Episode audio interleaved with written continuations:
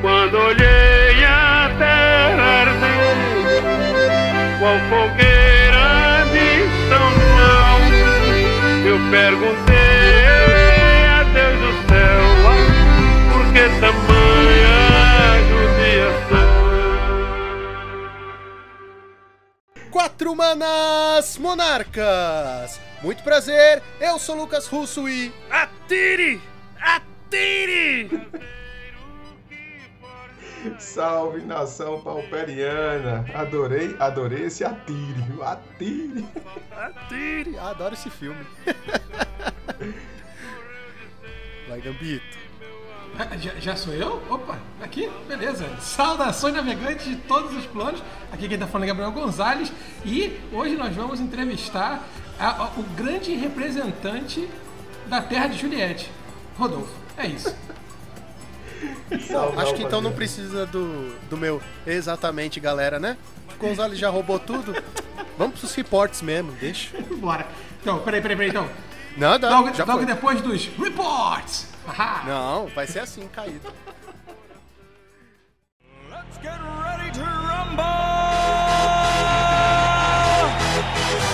Sejam bem-vindos aos reports do Super Cup.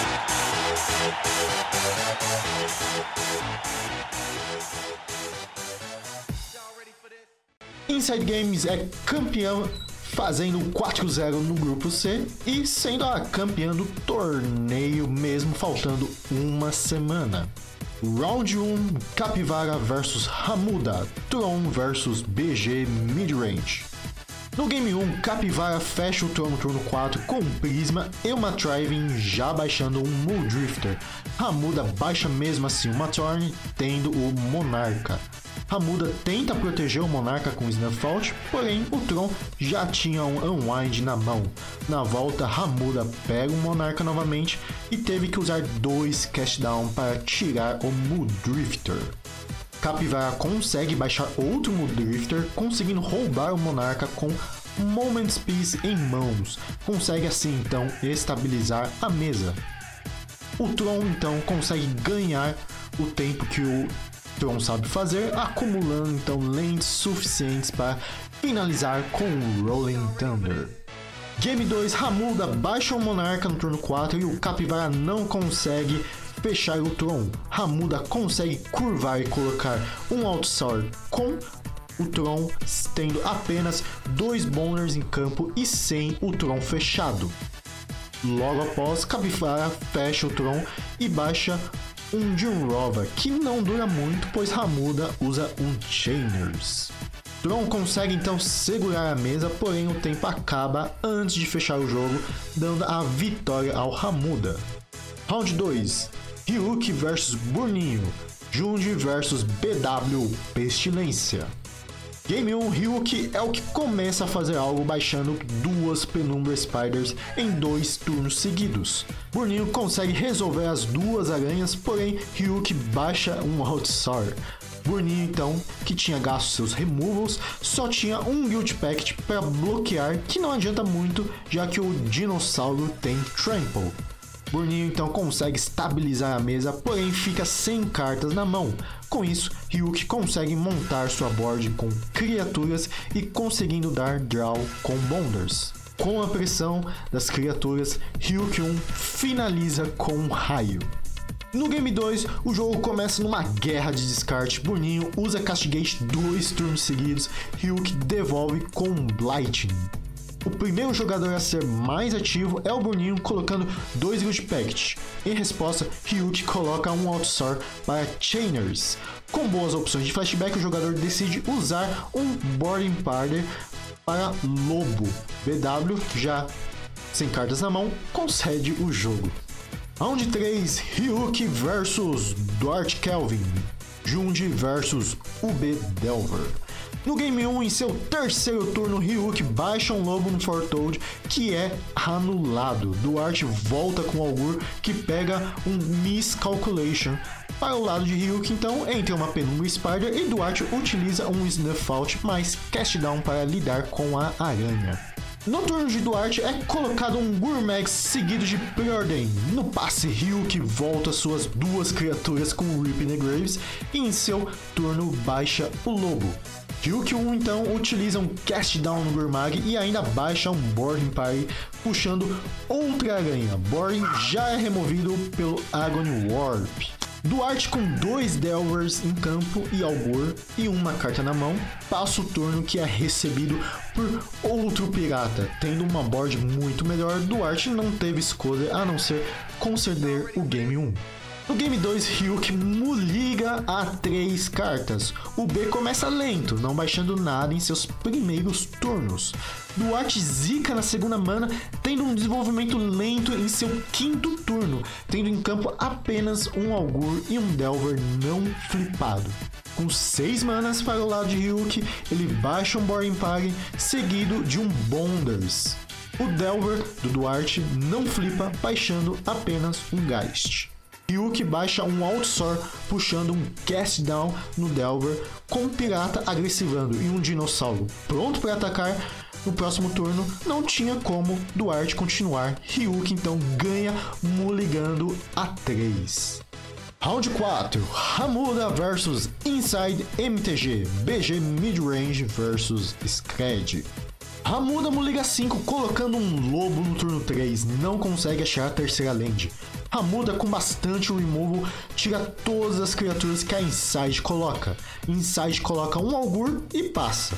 Hamuda que tem 3 cartas na mão apenas e aparentemente sem removals, Inside então aproveita tirando o lobo com raio no passe e em seu turno consegue baixar um ninja com duas cartas a mais que Hamuda e com um ninja em campo, Hamuda concede o game 1. Já no game 2, Inside baixa um Augur que falha e é logo sacrificado pelo Chainers do oponente. Inside volta com Geist, Hamuda então coloca dois Visionaries. No passe, Inside coloca uma Spell Stutter para a entrada do Ninja. Hamuda então coloca um Outsor para Ratos da Cripta, complicando para Inside.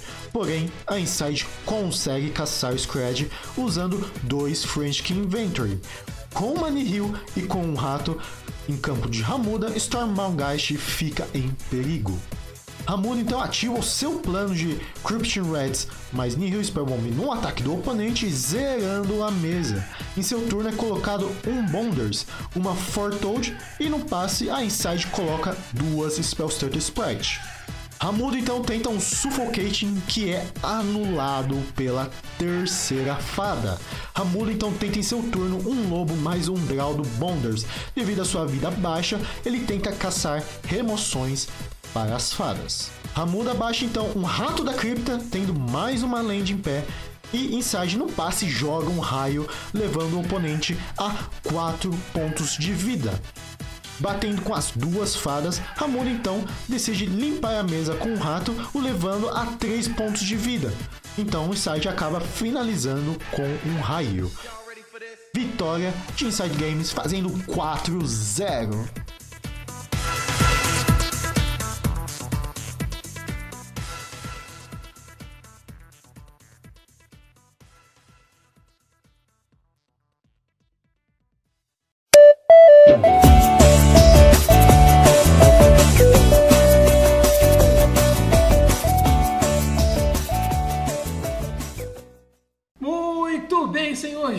Joaquim, seja bem-vindo aqui na parte de análise de metagame. É isso mesmo, é, você está ouvindo, não é o Lucão que está falando, Gonzalez está no comando e é isso. E aí, meu amigo, tudo tranquilo? Tudo tranquilo. Eu que digo a você, seja bem-vindo à parte de análise de metagame, né? Sua primeira vez É aqui. verdade, né? Eu tô querendo aqui me enturmar, né? entrosar. Tá rolando um entrosamento aqui. O Lucão está de férias nas Bahamas, não conseguiu voltar a tempo porque o navio encalhou, né? Aquela coisa toda, cara. aqueles problemas, né? Sei que não tem nada a ver Bahamas com onde encalhou o navio. E tô aqui assumindo o- os microfones, meu amigo. O que, que nós temos para essa semana com o challenge de sábado? O que, que nos aguarda nesse. O que, que nos aguardou, né? Nesse challenge de sábado? Cara, nesse challenge de sábado, a gente teve no topo, em primeiro lugar, o Izzet Ferris, jogado pelo jogador Brivenix. Uma versão diferente do deck, porque usava 3 Delver no main deck. Tem muito tempo que a gente não vê o, o R com Delver no main, né? e dois Shrek. A gente chama de Shrek assim, carinhosamente aqui no podcast, nossos ouvintes já sabem. É o Crimson Fleet é, Commodore, que é o, o monarca vermelho que veio em Commander Legends. Aquele pirata cretino, né? Maravilhoso. Isso. É interessante, né? E fico feliz de ver três Delvers de volta, né? Eu joguei Uhum. muito de Izete, Izete na versão antiga que valorizava o Delver, né? É, cara. É, normalmente em começo de temporada a gente tende a ver os decks UX com Delver, né?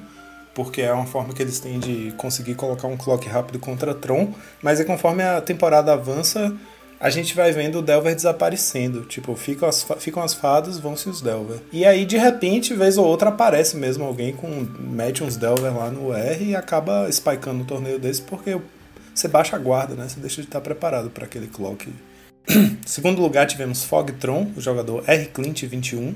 A lista dele de inusitado, mais ou menos assim. Tinha um Jim Rover, um, é, Jim Rover Horror de main e 100 Rolling Thunder no main deck. Normalmente isso significa que o deck dele tá um pouquinho mais tunado para ganhar da Mirror, né? Porque o Jim Rover é muito bom na Mirror e o Rolling Thunder é muito ruim na Mirror. Então, é, provavelmente isso. Ficou em segundo lugar. Em terceiro lugar, tivemos o Izzet Ferris de um jogador chamado Oliver Jukes. Meu Você já Deus. ouviu falar desse cara? É, é, é, não sei, Oliver Jukes é conhecido aí. E eu queria destacar aqui, roubando a sua fala, que esse jogador, né, o Oliver Jukes, trouxe pra gente um Izet Ferris com quatro Franks, dois Shrek, né, o nosso piratinha, dois Flame Slash de sideboard. É isso. Tô aqui falando porque, né, pra você não ficar falando muito do Oliver Jukes, né, deve ser complicado. Meio Pelé falando dele, né? Esses Flame Slash no sideboard, não sei o que, que esse cara tava pensando, eu nunca vi isso. É brincadeira. É, eu tô há vários meses né, tentando jogar o challenge de sábado, porque eu acho o horário do, do challenge de domingo muito ruim. É, você acaba passando o dia inteiro jogando Magic, né? E é muito cansativo. E aí, quando você termina de jogar o challenge, já foi seu domingo, já foi seu fim de semana, bate aquela depressão. Eu não gosto. Aí o challenge de sábado, enfim, dura o mesmo tempo, né? 6, 7 horas de jogo, mas começa às 6 da manhã pra gente. Então come amanhã do sábado, é inconveniente, mas pelo menos você tem o resto do seu dia e do seu fim de semana. Mas já faz uns 3 meses que eu não consigo acordar no sábado. Boto o despertador todo sábado e não consigo acordar pra jogar. Esse sábado eu consegui, deu bom. É, Ferris. Eu fui com esse deck, né? Porque tava esperando muito Tron, de fato, teve muito Tron. E essa build que eu fiz foi é, super focada em card advantage, né? Com 4 Frantic mais dois Monarcas no main. E o Monarca é o 5-2 Trample, que é um bruto, né? Um agressor. Que é uma muito forte, cara. E que dá pra esse deck, ele acaba dando duas coisas ao mesmo tempo, né? Ao mesmo tempo que ele vai te dar a card advantage com o Monarca, ele vai te dar também um clock, que é uma, uma coisa que esse deck falta muito. Tanto que a gente viu aí o Brivenix ficando em primeiro com o Delver também, né? Então, fadas, o R fadas muitas vezes controla a board e tudo, mas é, como ele não tem clock, ele vai demorar tantos turnos pra te matar que tem alguma chance de você conseguir se sair, né, do lock dele. E acabou dando bom. O Shrek no main deck foi muito bom. Teve uma partida contra Tron que durou 10 minutos. Eu ganhei. Foi, cara. Encaixar um, um bicho desse. No, no game 1 eu consegui encaixar no turno 4 e no game 2 no turno 5 com um counter de backup. Com um Hydroblast de backup, né? Essa aqui é a vantagem, né? Você poder proteger ele, né? É mais Pois é. né?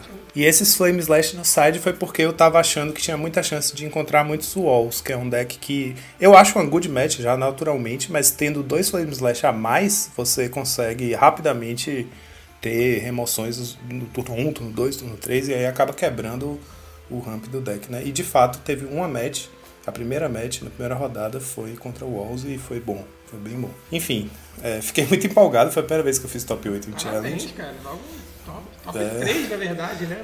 É, pois é, cara, foi muito legal. E em quarto lugar tivemos Fogtron, do jogador Campo. Olha só, esse cara, é, ele joga no time Asa Branca, ele não tá jogando o Super Cup, mas ele é do time, ele faz parte do Asa Branca e ele é soteropolitano, assim como eu, então deu Bahia nesse fim de semana. É, um abraço aí pra turma da Bahia aí, todo mundo quarto lugar. Brasil representando, Bahia representando, né? representando. O campo joga muito bem de Fogtron, já, já fez top 8 de challenge com esse deck antes, já fez alguns 5 zeros com ele, né? Manda muito bem. É, a build dele tinha um Bolt de main, é, dois Fault Grinder e três Lone Missionary no side, né? Bem inusitado. É, Lone Missionary muito bom contra agro, né? Pro Tron, assim, ainda mais se você consegue fazer ele cedo e segurar até poder começar a efemerar e dar Ghost Flicker, né? Você, enfim, consegue comprar bastante tempo. E o Fault Grinder, que é muito bom na Mirror, né? Muito bom contra a LD também, que é aquele bichinho, é tipo o Muldrifter, que em vez de Ah, comprar então- carta, dá LD. É o elemental custo 7, né? 4, Isso. 4. Que tem trample. Isso. Ah, sim, entra no campo de batalha, destrói uma, uma land, não é isso? Exato, 7 manas, 4, 4 Trample. Meu Deus, ele tem Trample, eu esqueço É, disso. É, um monstro. É, e ele tem Evoke 5 manas, né? Então você consegue evocar, fazer um, um, um Ephemerate por 6 manas no total. E aí você destrói duas lentes de cara e mais uma lente no turno seguinte. É E bem ele parece destruído. uma joaninha ainda, né? Fora isso tudo, é forte. Verdade. é. Enfim, Muito forte. Muito forte. Parabéns aí pro campo, pro Asa, que tá mais uma vez Asa e Monarchs colados. A gente tá na disputa lá também, empatado em pontos no, no, no Super Cup. E aqui no Challenge a gente deu lado a lado a Asa Branca e Monarchs. Vamos lá. Quinto lugar tivemos Fogtron, o terceiro Fogtron do, do top 8. O jogador Not Good, que é o Simplify, que é um amigão meu. É, ele caiu no caiu no, no- nas quartas, né? Ele jogou a primeira match do top 8 e já caiu, porque o oponente comprou muito bem, realmente ele saiu meio tiltado, coitado. É, o deck dele tinha 61 cartas de main, joga com uma land a mais, né? 23 lands, e como ele usa três ilhas, tipo uma ilha a mais que o Tron padrão, ele jogou com uma cópia de Counterspell no main, né? Que ele vai ter bom.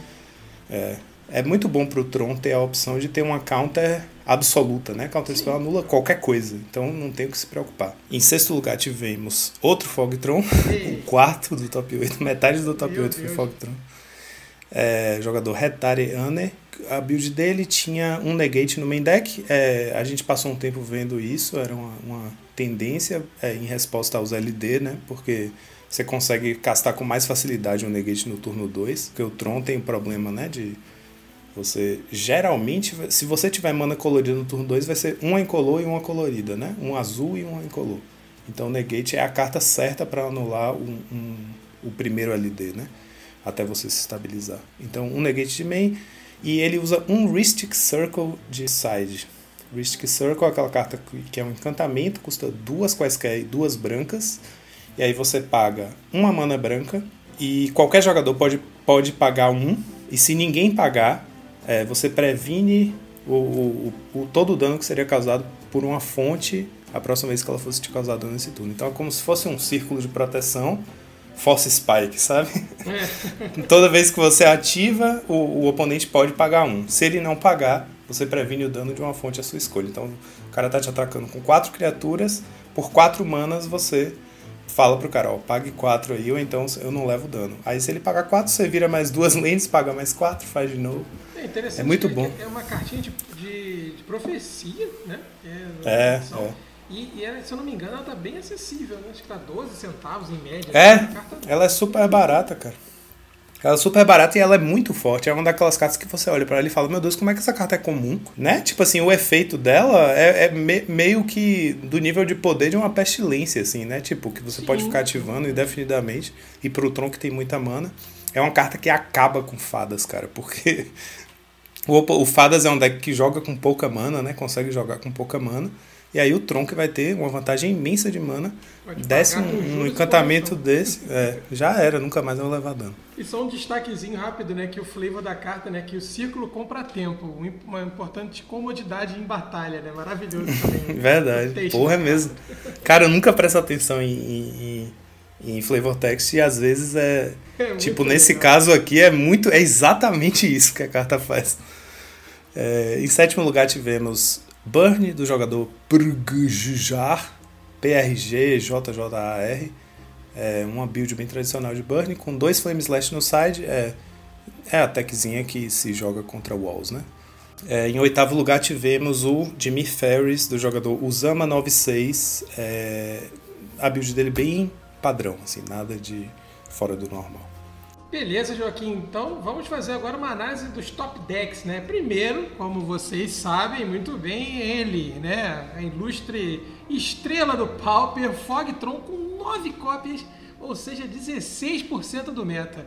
Em segundo, As nossas charmosas fadas, os Sete Fairies, coladinho com Burn, que tiveram sete cópias, né, 13% do meta. É, e por terceiro lugar, né, o Boros Bully com 5 cópias, ou seja, 9% do meta. É, vamos falar que tá equilibrado, né? Não tá tão disparado assim, né? O problema é quando a gente olha pro top 8, né, Joaquim? Exatamente. E a questão é essa, né? É sempre interessante a gente ver como quais foram os decks mais jogados no evento, porque a gente vê a taxa de sucesso dos decks, né? Você vê Fogtron, a gente teve nove pilotos de Fogtron no evento, quatro deles fizeram top 8, é uma taxa muito grande, cara. Enquanto Izzet Ferris foram sete, sete decks, né? E dois fizeram top 8, é uma taxa ok.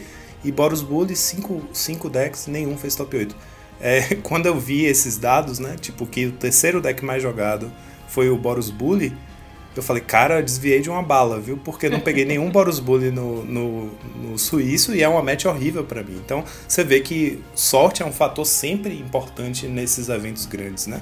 Porque se você é pareado contra uma bad match no começo, cara, sua sua tie- seu tiebreaker já cai bastante, né? Perder no começo do evento é horrível. É, realmente a- que a sorte esteja sempre a seu favor, né? Já como diria os jogos vorazes aí, todo jogador de Magic precisa também, né, de, de ter um pouquinho de sorte. Um abraço aí pra Katniss Everdeen aí dos Jogos Vorazes, que tá com certeza escutando a gente, Nossa fã. nossa fã aí. E, meu amigo Joaquim, antes da gente passar para o challenge de domingo, eu quero né, deixar aqui um abraço carinhoso e efusivo para o Douglas Silva, que mandou pra gente um feedback essa semana. Muito obrigado aí pelas palavras, Douglas. Né, até comentou, né, perguntando se o nosso podcast ele era gravado ao vivo. A gente ainda não tá com esse projeto né, de fazer uma gravação ao vivo. Quem sabe para o futuro, né? Quando nós colocarmos camisas para gravar, né? Porque nesse calor aqui da, da Bahia do Rio de Janeiro, né, meu amigo? Não tem como. Cara, tá difícil. É, mas Douglas, muito obrigado e você que está escutando a gente pode sempre mandar aí um feedback, uma mensagem de carinho e afago que será sempre bem-vindo para os nossos corações, né, Joaquim? Claro, é. Podem mandar aí pela qualquer rede social, Facebook, Instagram, Twitter, ou até pelo nosso e-mail, é, que a gente está sempre né, de olho e a gente curte muito receber os feedbacks. Com certeza, meus amigos. Então, bora para esse challenge de domingo aí, no dia 28 de março? Vamos lá, cara. Em primeiro lugar, no challenge de domingo, Vambora. para alegria da nação e do nosso colega de time, que é o criador do deck, o, o David Garcia, o Saitama no mall, né? O Jundi Cascade, também conhecido como Jundão da Massa. Muito bom. primeiro lugar do challenge de domingo, cara. Foi o Nathan, Nathan Stelder, né, que pilotou o Jundão da Massa. Exatamente, é um cara que tem bastante seguidor no Twitter, ele postou e fez o maior sucesso, porque é um deck diferente, né? Tipo, é sempre legal quando um deck diferente meio que quebra o meta, assim, chega no topo, né? E então a gente tá nessa, nesse momento em que provavelmente as ligas devem estar bem cheias de Jund. É um deck muito legal, cara. Eu sempre achei essa build do Saitama do Jund muito bacana, porque ele pegou, parou, analisou, né? Construiu o deck de uma forma, tipo, é um mid-range por excelência, é um deck que passa os primeiros turnos estabilizando e construindo a própria mana, né? Rampando.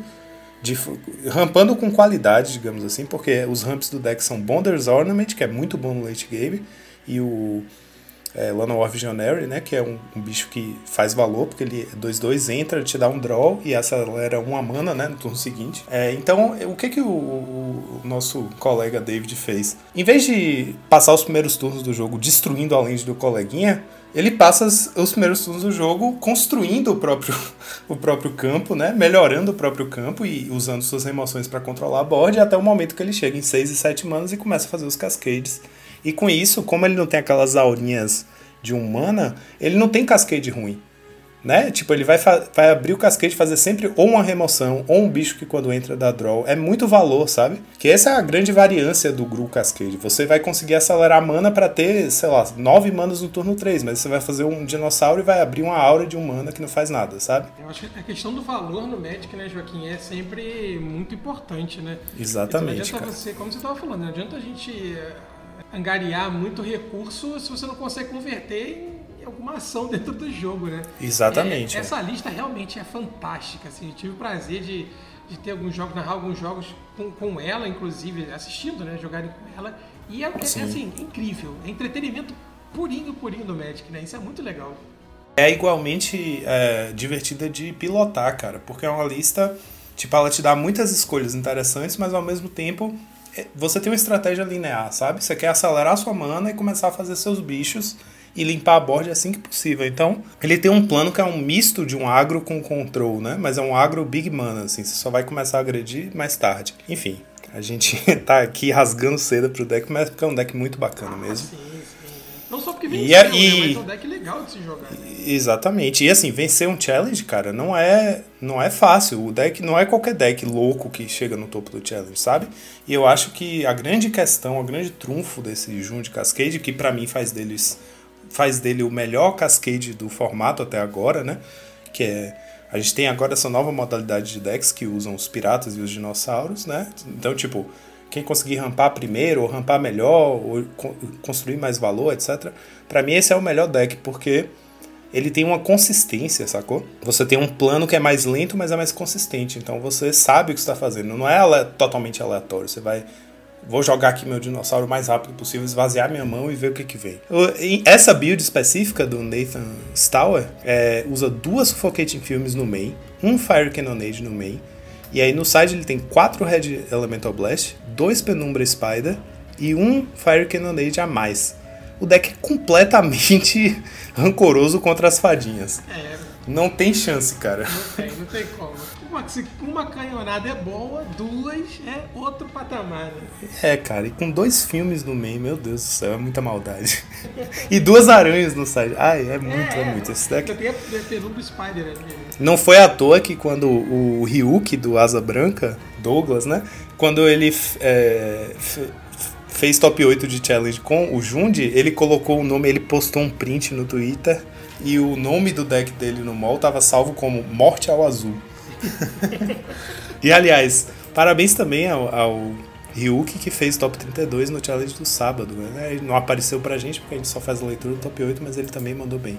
Isso aí, grande abraço aí pro Rio. É, em segundo lugar tivemos Izzet Scred, que não tinha chance de ganhar essa match, é, do MSS Kimboli, que é jogador brasileiro também. É, ele foi com a mesma lista do Brivenix que venceu no sábado. 3 Delver e 2 Shrek no main. Então você já começa a ver o sucesso da lista né, no dia seguinte. A lista que venceu no sábado, no domingo já fez top 8, segundo lugar. É, segundo lugar, né? É bem consistente Exato. também. Agora que realmente ele pegou a bad match das bad matches. Foi, foi. Em terceiro lugar, Fogtron, é, o jogador Cinder DX, está sempre fazendo o top 8 no domingo com Fogtron. O deck dele, o main deck dele tinha um de Rover Horror e um Dispel no main. Dispel não é exatamente a carta mais comum do mundo de se ver no Fogtron, né? Por isso que eu pontuei aqui. Em quarto lugar, a gente teve outro Wizard Scred, também a build do Brivenix, ou seja, olha aí, é. Tipo, o cara fez sucesso. Realmente é, Se conseguiu causar. pela lista, né? Pois é, cara. Então, direitos autorais. É, o nome desse jogador. Eu já tava ansioso pra leitura do nome desse jogador, porque é sempre uma esculhambação esses nomes escrotos. E a gente teve um jogador chamado Pinto Geddon 2. porque já teve um antes, né? É, ele é o Pinto Geddon. Velho, o Pinto Geddon é o que? O Ar- o Armageddon de pintos? É tipo o mundo se acabando em rola? Eu não sei se alguém vai ter que cortar isso. Vamos ver, né? Ah, Jesus. Eu, eu suponho que seja brasileiro esse jogador com esse nome, né? mas não conheço. É, E olha aí, que esse quinto lugar aí também tá um deck que eu não tô acostumado a ver. É, mais, Boggles. Né? Olha aí, fogão. então, cara. Boggles é um deck que de tempo em tempo dá uma spikeada, né? Você vê um no top 8, assim, o cara que chegou lá. Porque de fato o Boggles. um, né? É, então. Porque o Boggles, é, não é que o deck seja inconsistente, mas é porque quando ele compra uma, uma draw insana, não tem pra ninguém, sabe? Então, depende muito, é aquela coisa da sorte, né? Depende muito de quem ele vai encontrar no suíço, né? Pra ver se ele consegue subir. Porque se ele encontra um, um Ubefadas com muito édito, às vezes o Ubefadas usa édito de main, né?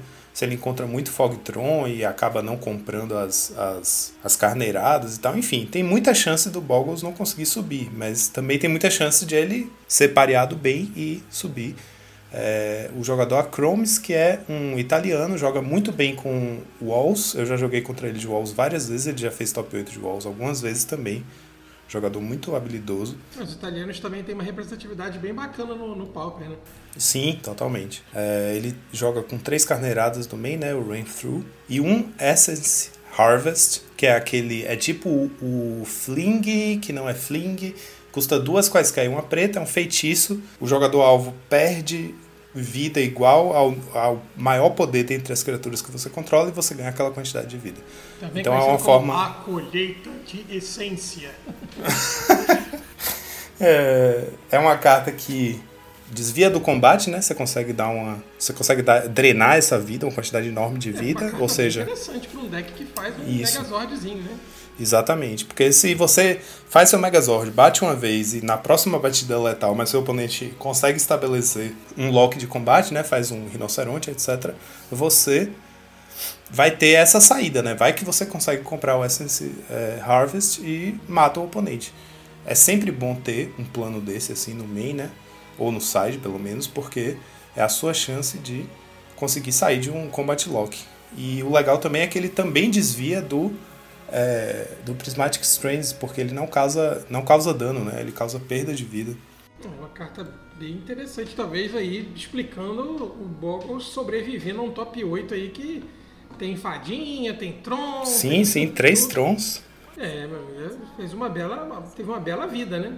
É, e outra outro trunfo que ele tem contra fadas é que no side ele usa uma cópia do Hermetic, é, Hermetic Study, que é uma aura, é, custa um azul em um qualquer, e a criatura encantada tem vira, causa um de dano em qualquer alvo. Então, transforma a criatura num.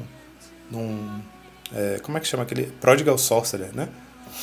Aquela carta clássica do azul, que é um bichinho que vira pra dar dano. Então, tipo, ele consegue matar qualquer fadinha virando uma criatura. Isso, isso também é bom contra Tron, porque você, né, consegue desviar de combate lock. Vai dando de um em um ali até matar.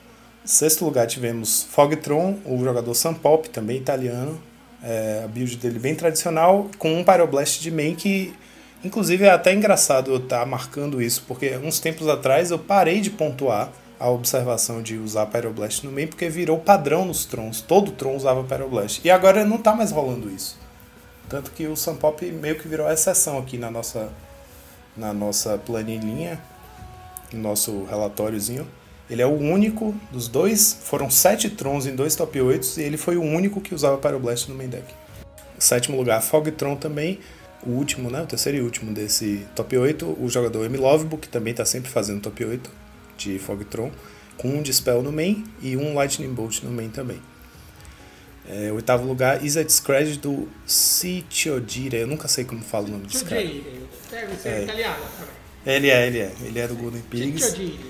Joga muito bem de Izzet Scratch também. E aí ele, ele foi com uma build que era um misto, assim, né? Ele usa Frantic Inventory, também usa dois Delver, não é três, e não usa o Monarca. Então tá no meio termo aí entre o agro e o control. E com um Bonders no side. é, essa técnica, essa techzinha do, do um Bonders no side se tornou mais popular, né? Que é uma forma de você não deixar seu oponente ganhar tanta vantagem com o Bonders dele é você fazer o seu próprio Bonders. É, acho justo. É. É, e, e- e, novamente o Bonders mostrando que está sempre presente, né? De uma maneira ou de outra nos decks. Desde, desde o do Tron, desde o próprio Jun de Cascade também tem, né? Dessa, Jundão da massa, o, o Zet Scred, a carta que está sempre muito presente, né? Tá rolando Exatamente. até no- nos UBs, né? Tem visto algumas listas de UB. Sim, é. Para o B ele acaba sendo melhor do que no R, porque o R você ainda tem a braid, você às vezes né, tem shenanigans no side e tal, mas o B, se o oponente resolve um, um bonder, você não tem o que fazer, cara. Então o melhor jeito de responder é você ter seu próprio bonder. É isso aí, meu amigo Joaquim. Então vamos fazer aqui o top deck do challenge de domingo, aqui, dia 28 de março. Então, no primeiro lugar, aqui reinando, né, Izete Ferris com 12 cópias, 15% do meta. Em segundo, né, obviamente não ficando tão atrás assim, nosso amado e odiado Tron, né, o Fog Tron com 11 cópias, representando 13% de meta. E aí, curiosamente, ó, terceiro lugar, Burn, com 8 cópias, 10% do meta. Interessante, o Burn tá aí, né? Sendo bem jogado É. também. né? Então, cara, ele ficou, em ele ficou empatado em segundo lugar dos decks mais populares do sábado, né? E aí ficou em terceiro no mais dos mais populares do domingo. É um deck que realmente tem sido muito jogado, porque e o Burn, tipo, é um deck sempre que você sempre deve respeitar, né? porque ele sempre pode aparecer e ele é sempre um deck consistente. A questão do Burn é você tem que ser um piloto muito fino, muito afiado com o deck. E você tem que dar sorte, cara. Não tem jeito. Porque tem umas matches muito ruins pro Burn. Então você vê que nesse top 8 nenhum Burn subiu. No do sábado, um Burn subiu. É, é mais ou menos como o Boggles, né? Que a gente fala. Às vezes o cara spika. E o Burn tem se tornado popular. Eu esperaria que uma boa porcentagem do, do meta desse próximo PTQ que tá vindo aí nesse fim de semana deve ser o Burn. Então, né, dentre os decks mais populares que têm aparecido são o Tron, o Izzet Ferris e o Jund ou o Gru Cascade. Eu acho que o, o Burn deve estar tipo, em quarto ou quinto lugar dos decks que devem ser mais jogados. E é isso, então nós terminamos aqui a análise dos Challengers né, de sábado e domingo, dia 27 e 28 de março. Então vamos lá para a lista da semana, meu amigo Joaquim. O que nós temos aí para essa lista da semana aqui no Draw do Monarca? É, eu trouxe um UR, que não é o R Scred, porque, até porque a proposta da lista da semana é trazer coisas diferentes, né? Meio que estão por fora do meta. Mas foi um. Muito legal. muito legal, cara. Enfim, então. Foi um. O R. O nome do deck oficialmente, pelo autor, é o R sem bicho. jogado pelo jogador Jeremia, ficou em quinto lugar na League of Paradise, que é o torneio organizado pelo nosso colega de time também, nosso querido Burt of Paradise. Ele organiza esse FNM honorário do Pauper aí que rola na Cards Realm toda sexta-noite. Seria o R Bicholess, né? Bicholess. E é, é, engraçado, porque, tipo, a, o, grande, o, grande, o grande chan desse deck dele é que ele usa quatro Goblin Electromancer no deck. Então, tipo, tem bicho no seu deck, cara. É Mas enfim. Mas não vamos implicar com o cara, não. A gente entende que é, é quase all spells, né? É, é um R-Control é, que tem um, um, certo grau longínquo de parentesco com o R-Storm do Modern, porque ele usa o Electromancer, que é uma criatura subutilizada no Pauper. A gente entende por quê, né? Porque as remoções do Pauper são muito baratas, muito eficientes, então esse bichinho não, não costuma durar na mesa. Mas quando você consegue, né, manter ele vivo, ele tá ali barateando suas spells. Enfim, vamos o Goblin Electromancer é um goblinzinho multicor, ele é, custa um azul e um vermelho, é um 2/2 e ele reduz o custo de suas instantes e sorceries em um, um incolor. Então, né, se você consegue manter um na mesa já ajuda muito, cara. E o que que ele faz? Ele vai... Enfim, o deck é cheio de counters, cheio de cantrips, de, de, de card draws, é cartas de card advantage, né? Tipo, ele tem, tem pré-ordem, né? Ali já e tem Think Twice também, né? Então ele tem quatro Frantic que custa que custa 2 e quatro Think Twice que custa 2. Então são duas cartas muito boas de comprar carta que se você tem um Eletromancer na mesa passa a custar um, então melhor ainda, né? É, e o Think Twice tem flashback, né? Exatamente. Então você tem dois Eletromancer na mesa, o flashback do Think Twice custa uma mana azul para você comprar uma carta a partir dela do seu cemitério. Exatamente. E aí é, é, mais ou menos essa engine que ele estabelece, né? Vamos tentar manter um Eletromancer na mesa e minhas spells ficam mais baratas, então eu vou conseguir controlar a board. Então destaque aí para essa counter que ele usa, que é o Prohibit, que não é a carta que a gente costuma ver em decks de controle, mas ele tem também Counter Spell, claro. Mas o legal do Prohibit é que ele consegue se aproveitar da redução de custo do Electromancer, né? Então ele, ele usa essa, essa, esse approach aí de, de usar criaturinhas que reduzem o custo das mágicas, mas ele constrói um deck que é um control e não um combo, né? É, e é muito bacana porque ele consegue anular coisa, comprar carta, e aí chega um certo momento do, do jogo que ele vira a esquina e começa a agredir, porque ele vai fazer um. um como é o nome da carta? É, Goblin Wizardry no fim do turno, que vai ter o custo reduzido. E Goblin Wizards é, é, Goblin Wizardry é uma instante de 4 manas, 3 qualquer um vermelho, é, que cria duas fichas de criatura 1 barra 1 vermelhas, é, Goblin Mago, e os dois os dois têm prowess. Então, né, são duas criaturinhas que, como você casta muitas spells, elas vão crescer e vão é, se multiplicar, multiplicar o dano muito rápido. É impressionante como essa carta fecha o jogo rápido. E ele usa quatro cópias. É, desculpa, eu queria chamar a atenção aqui uma carta que é bem bacana, né? Que é a própria Pieces of, of the Puzzle, né? Que também é Sim. mais uma maneira de você é, conseguir arrumar, comprar carta, né? Você revela assim cartas do seu topo, do seu grimório, coloca duas mágicas instantâneas feitiços na sua mão e no cemitério. Se você consegue, além de, né, de fazer, quer dizer, comprar muita carta, você consegue organizar também tudo, filtrar, é bem interessante. Exatamente, é. é uma excelente carta de card selection e ela é outra carta que pode é, sofrer redução de custo, né, do Electromancer. E ele tem muita sinergia com ela, porque ele tem quatro Think Twice, que você quer que caia no cemitério, e Frantic Inventory também, né, que é bom no cemitério. Então você faz uma dessa, muito legal, cara. Achei muito legal. Ficou em quinto lugar nesse, na League of Paradise do, da última sexta-feira. É, então é isso, estamos, estamos aqui chegando ao final da lista da semana com o nosso deck UR Bicholess, né, o sem bicho aqui do Gereria. Um abraço e parabéns pelo resultado. Então chegamos naquela hora famosa, é isso mesmo? É isso mesmo. Então, a, a hora que eu estava me esperando aqui desde o começo do programa, porque estamos na hora dos reports. Não foi igual ao meu amigo Lucão. Beijo, Lucas. Mas é isso aí. Bora para os reportes, Joaquim.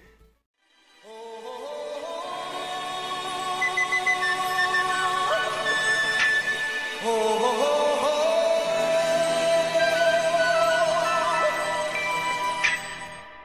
Bora. Ninguém consegue fazer essa chamada como ele, cara. Eu já tentei imitar várias vezes, não tem como. É, cara, a gente teve uma semana muito bacana para o nosso time. É, já que a gente estava falando da League of Paradise, né? Do nosso querido Burt. E, e o Burt of Paradise, nosso, nosso colega de time, ficou em terceiro lugar, disputou o top 8, chegou em terceiro lugar com o Project X, que é o deck dele, que é um, a criação dele, né? Um deck muito bacana muito interessante. Quem não conhece o deck vai bater o olho e falar: peraí, quê? O que, que esse deck faz? É, e é um deck que tem. Enfim, é um canivete suíço. O deck faz tudo, cara. Eu sou muito fã desse deck dele. Sempre gosto de assistir as matches dele porque são sempre interessantes. E como é um deck meio fora do meta, né? Ele é um deck muito difícil de responder, ainda mais se você não conhece a matchup. E muita gente não conhece porque, enfim, só, basicamente só o Burt joga, ou, ou pelo menos só o Burt pilota ele com maestria, né? Que é o criador do deck. E também em terceiro lugar, num, num top 8 importante, o, o, Oliver Jux, esse tal de Oliver Opa, Jux. grande abraço para o Oliver Jux também. Como a gente já viu, né? Foi no, no challenge do sábado, que foi, enfim, uma conquista muito legal, fiquei muito feliz. Cara, quando eu vi que eu ia fazer top 8, eu fiquei, eu terminei 6-0 no Suíço. Foram seis rodadas, eu ganhei todas. Nossa. Então, tipo assim, eu já sabia que eu ia fazer top 8 desde a quinta rodada, sabe? E a sensação de tipo, cara, mesmo que eu perca na primeira match do top 8, fazer top 8 de um challenge já é tão legal, sabe? Que uhum. é muito legal essa sensação de tipo, daqui pra frente não tem mais derrota. Qualquer resultado eu vou ficar feliz. É, foi muito legal, foi muito legal, cara. E foi muito legal também, assim, fazer uma leitura de meta e construir o deck com essa leitura e funcionar, sabe? Tipo, a coisa de ter ido com o Shrek de main deck e tal, que em outros metas pode ser um exagero, tanto pelo excesso de card advantage, quanto pelo. Por você estar tá tentando ser um deck agressivo quando ser um deck de controle, né? Em geral.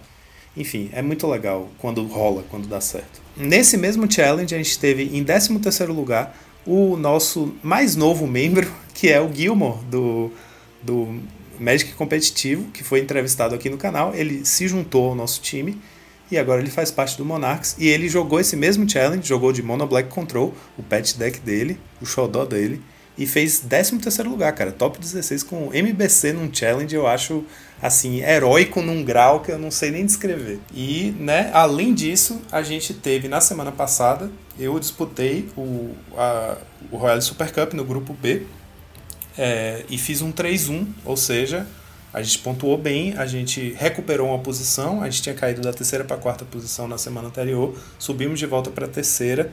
É, nosso time no campeonato está empatado com o Asa Branca em vitórias. A gente está ali, né, colado um com o outro. O Asa está em segundo, a gente está em terceiro.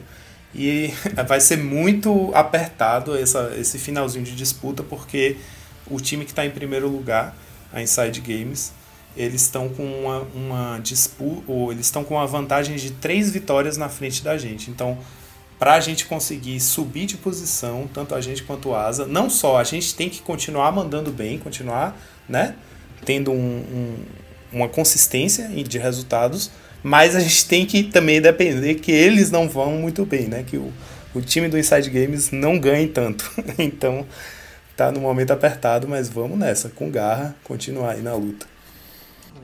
Isso aí, meu amigo Joaquim. Então fechamos aí os reports da semana? Isso aí, galera. Então, muito obrigado, Lucão. A casa, a cadeira aqui é sua, tá? Obrigado aí pela oportunidade de roubar a sua coroa um pouquinho. E vamos para o programa aqui. Esse programa aí tá uma lindeza, certo? Até a próxima, pessoal. Quer dizer, até daqui a pouco. Escutem a gente aí. Ei, ei, pessoal, peraí. É, faltou uma coisa. Solta a vinheta aí, meu querido. Vamos lá.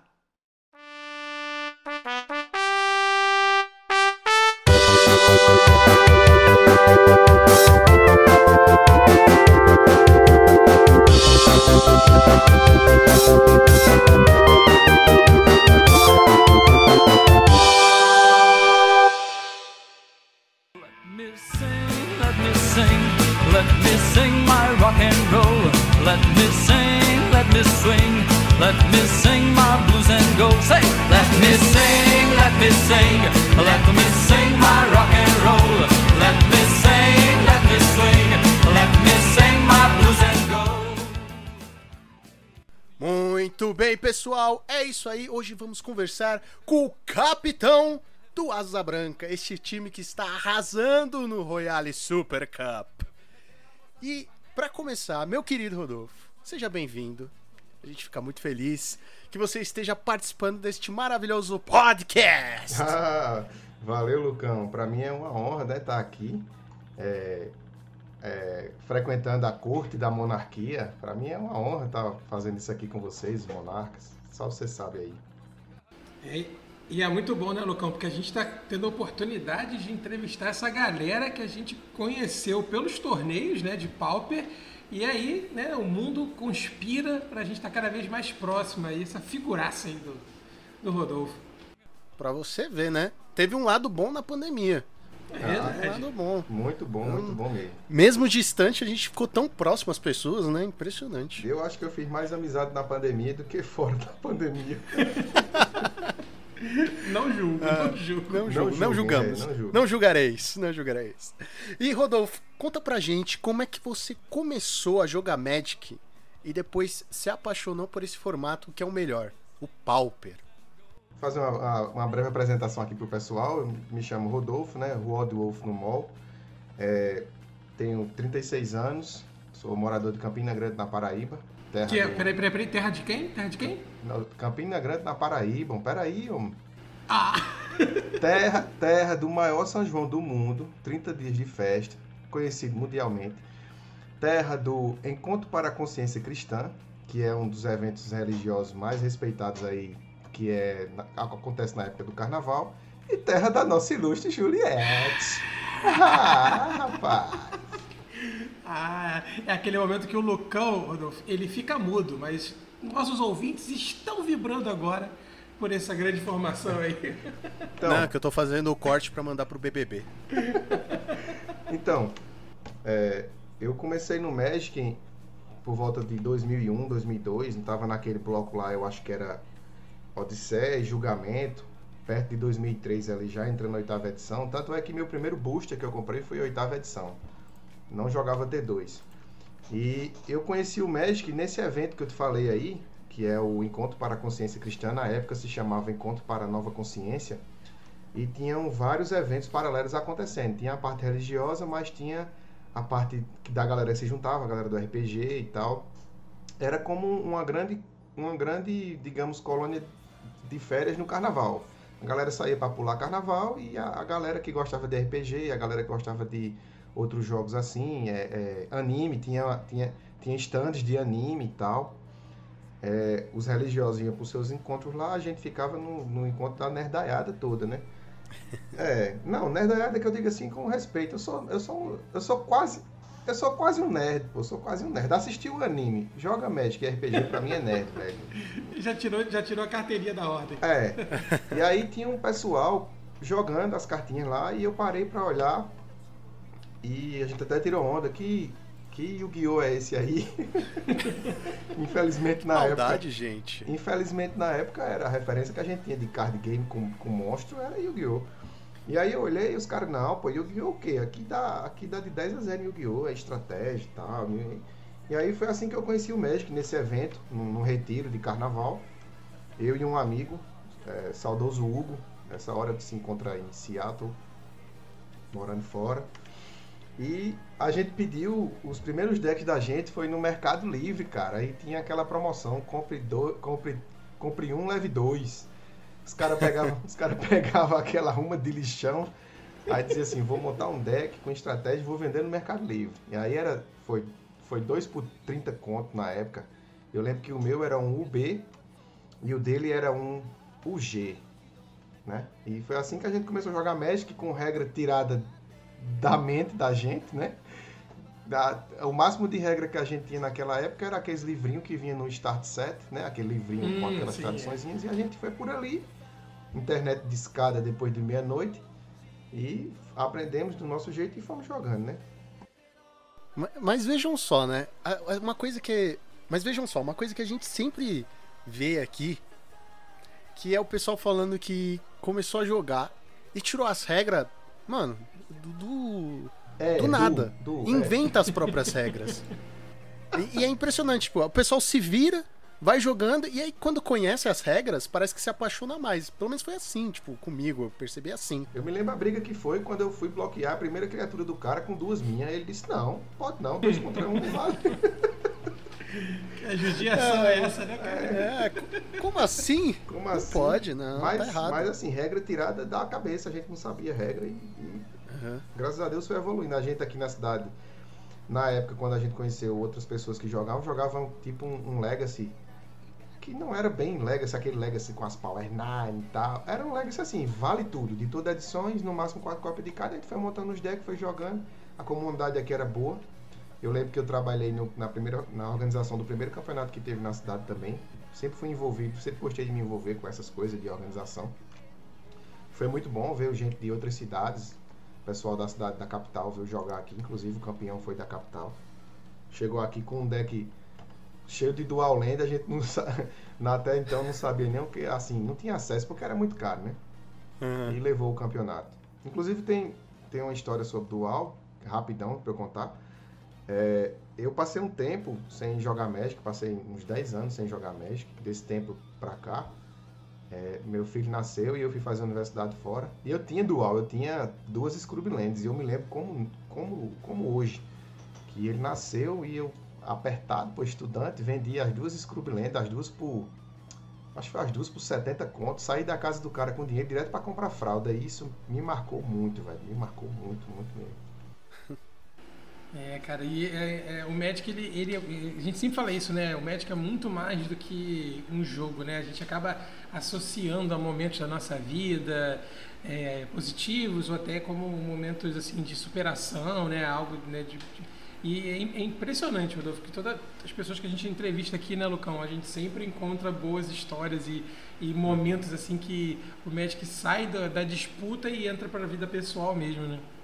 Exatamente, exata- exatamente. A gente, a gente se tornou o médico um trabalho, basicamente. E aí, né? e É a aí depois, dedicação e- depois desse tempo, depois desses 10 anos, aí meu filho já grande, cresceu, eu consegui terminar a universidade, graças a Deus. É, fiquei sabendo nesse meio tempo, nunca deixei de acompanhar o médico, sempre estava ali olhando alguma coisa nos sites. E aí conheci o formato nosso, Pauper. E montei um MBC. Foi meu primeiro deck, Pauper. É. Foi o MBC. Brasileiro, né? Brasileiro. Brasileiro tem que. ó, E Padrão.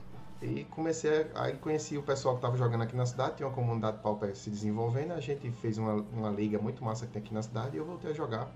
Foi onde eu conheci o Piotr Pavel, o, o, o, o Pedro Paulo, né? Foi nessa liga aqui na cidade e foi sensacional essa volta, né? E conhecer esse formato maravilhoso que a gente que joga até hoje, né? Eu mesmo, eu mesmo digo sempre, já fui até criticado por isso. Eu não sou jogador de Magic, eu sou jogador de Pauper. Eu só jogo Pauper, só conheço Pauper. Mais pra frente eu posso até entrar em outro formato, mas hoje eu sou jogador de Pauper. Não, não, não, não, não, não, Rodolfo. Não vale a pena não, mano. Fica no Pauper. O Pauper é o Magic raiz, cara. É o Magic de bicho bate, remoçãozinha pontual, entendeu? É raiz. Nada, é mais legal. competitivo, é competitivo demais, pô, não é só isso. Não, mas, ele mas- é, ele é. Mas a essência, mas a essência é, é a essência do Magic raiz mesmo. Exato. Agora, gente, sabe o que eu tava observando? Que, assim, é, eu não sei, pelo menos Tá eu tirando não uma com a conheço. minha cara, Gonzalez?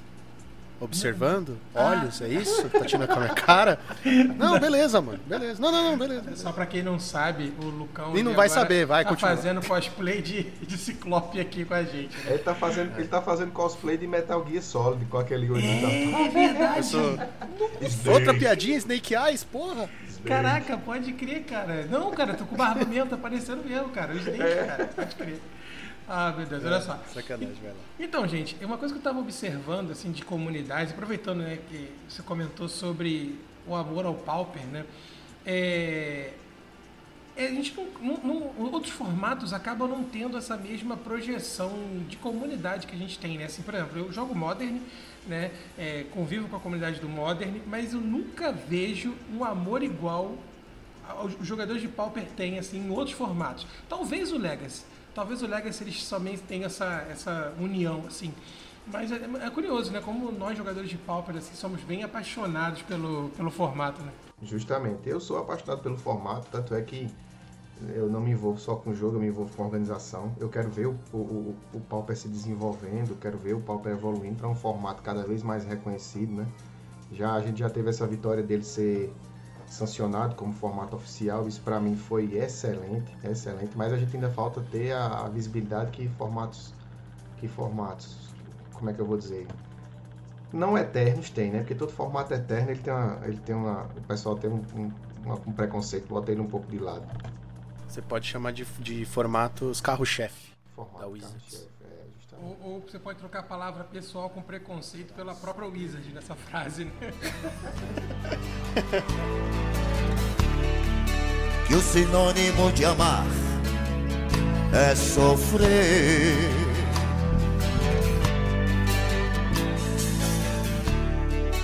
Num aroma de amores pode haver espinho.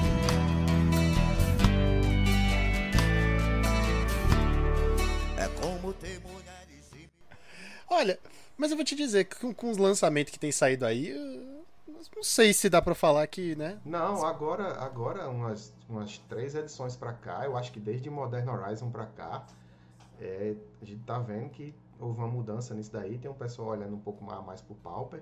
Inclusive, Dona Wizard acertou em cheio a carteira dos pauperianos, viu? É, cartinha, cartinha cosmético vem com força aí, a galera tá comprando a ideia. E pra Mano, pimpar, pimpar os dequinhos aí.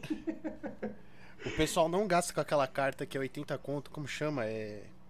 É, é estudo rístico, né? É, É isso aí, né? Não, não gasta 80 conto com estudo rístico, mas vai gastar 100 reais comprando carta que já tem, é, só porque é old frame Old ou frame. tem arte diferente.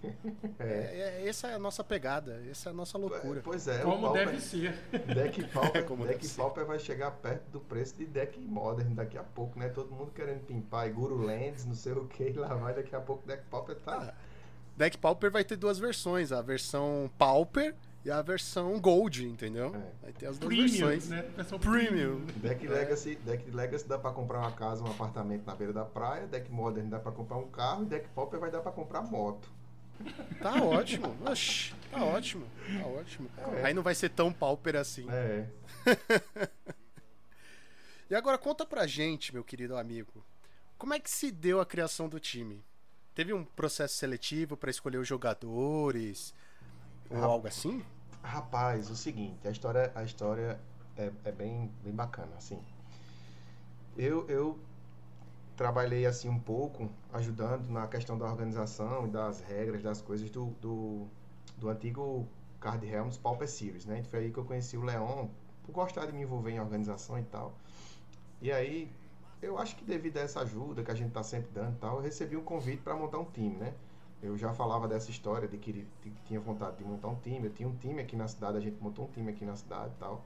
E aí ele me convidou para montar um time. Eu já tinha um time daqui pronto e aí eu falei, vamos botar o time para jogar. Só que aí eu parei e pensei um pouco. Eu disse, cara, eu tô tendo uma oportunidade ímpar de botar um time num evento nacional. Então por que não fazer uma coisa maior, né? Então falei pra galera do meu time daqui, que é o, é o Mandacaru, o nome do time que a gente tem aqui. Que maneiríssimo, né? É. Só que o time ficou naquela de um monte de amigo reunido que joga no mall e não, não foi pra frente. E aí eu falei com o Felipe, o Toggen, meu amigo, meu parceiro, meu compadre. Grande Toggen. Um abraço É. pro Toggen. Eu, eu sou padrinho do filho dele, ele é padrinho do meu primeiro filho. A gente é parceiro, estudou comigo na universidade muitos anos. Se, for, se formamos juntos, a mesma profissão. E eu falei com ele, ô, ô Felipe, o que é que tu acha de eu montar um time só com a galera o, o mais pauleira do Nordeste? Assim, pra gente ter uma, uma chance maior de jogar esse evento num nível mais competitivo. Ele falou, rapaz, acho massa. Mas vamos, vamos botar um pessoal também do time nosso daqui pra não todo mundo não ficar a galera chateada e tal, porque você vai deixar de botar o nosso time daqui pra montar outro time e botar no evento. Tá. Então vai você e o, e o Pedro Paulo, Piloto Pavel, que era quem tava mais afiado no mall. Eu já trocava muita ideia com o Doug, com, com o Ryuk, o Douglas, do grupo do MBC, né? E ele frequentava aqui os eventos nossos da Paraíba também, os, as eliminatórias do Latam. Ele vinha lá de Natal, vinha jogar aqui, vinha jogar em João Pessoa. E os meninos conheceram ele, eu conheci pela internet e falei, ô, ô Ryuk, se eu montar um time só com a galera do Nordeste, tu compra essa ideia? Ah, o bicho hoje compra demais, na hora e tal. aí, aí eu falei, quem é o outro nordestino pau que eu conheço? E aí foi onde eu lembrei do USP Dudes, o, o José Celso, né? Tinha ganho o PTQ Zendicar, o, o, o protocolo faz Zendicar. Ele é de Pernambuco, né? Do Recife, é uma cidade próxima ao Recife, eu acho, não é no Recife mesmo, não sei ao certo. Eu falei, Celso, já ouviu falar na iniciativa Asa Branca?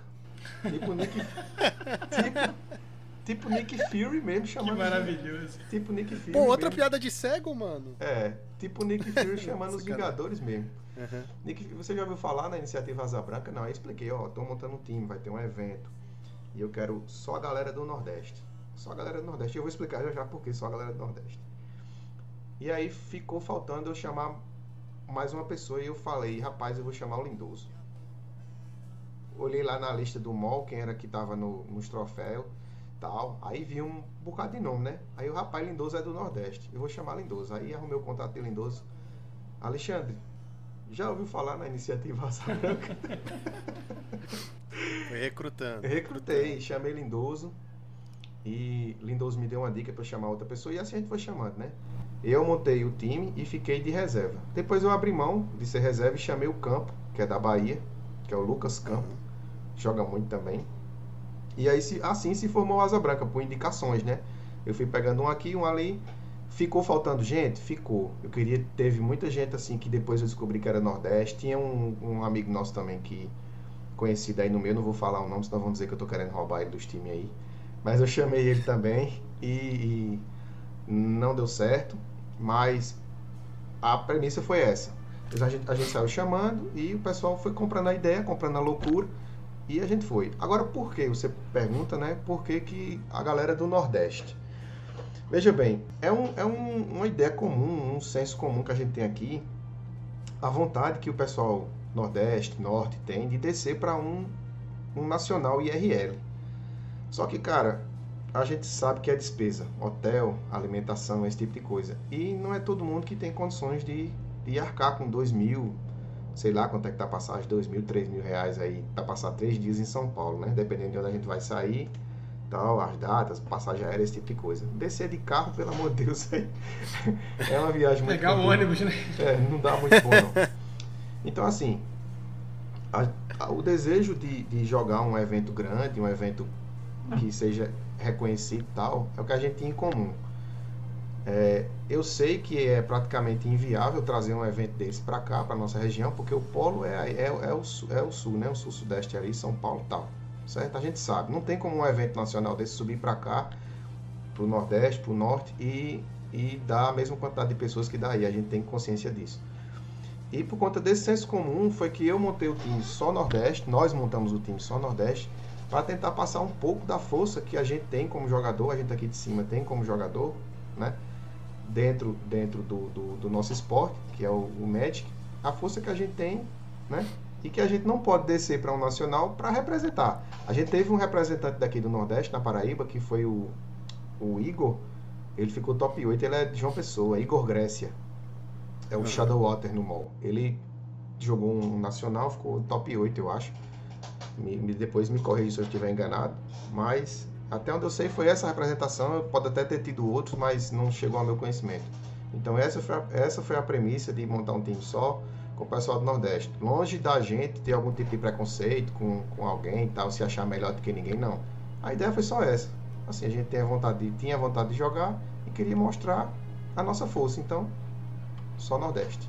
Olha, meu amigo, é assim, é- isso é algo que a gente tem conversado muito aqui nos bastidores, né, da, dos monarcas, né?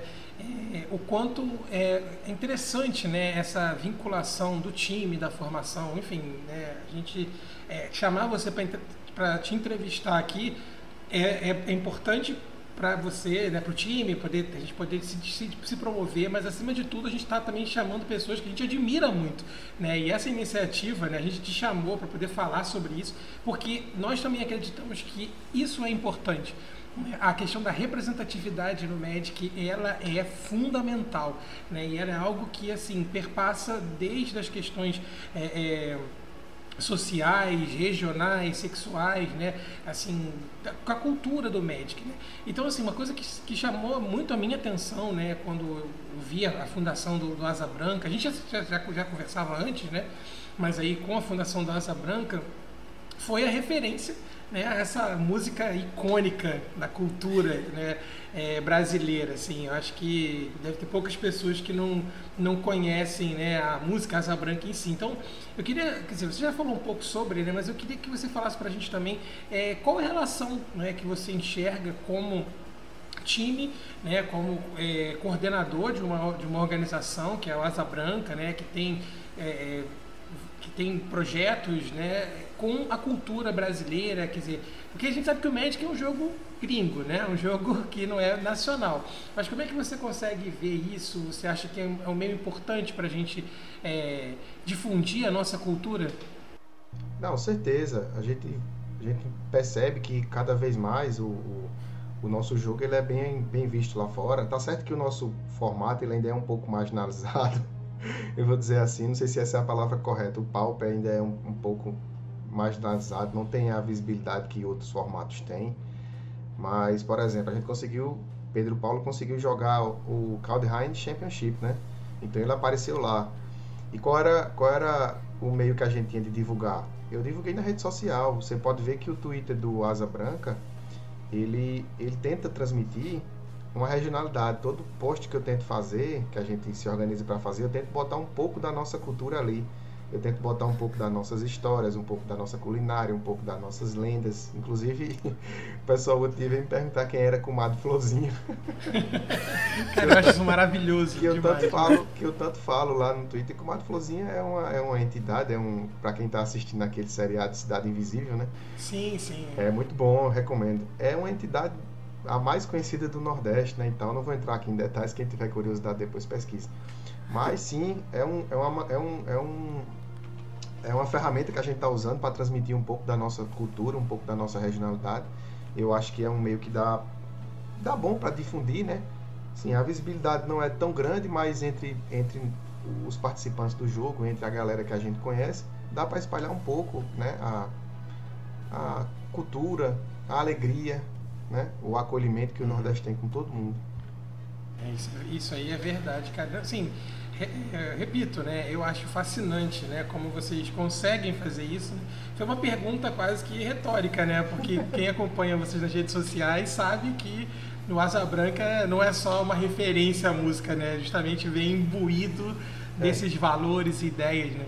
A música, a música em si ela é bem forte. A música Asa Branca ela é forte, a pessoa tem que, a- a- quando for ler a letra, ler de, de mente aberta, coração aberto, tentar entender as entrelinhas, o, a alegria, o sofrimento que é, né? Que o Nordeste é já foi mais, né? Hoje é muito mais desenvolvido do que foi no passado, mas é uma região sofrida, né?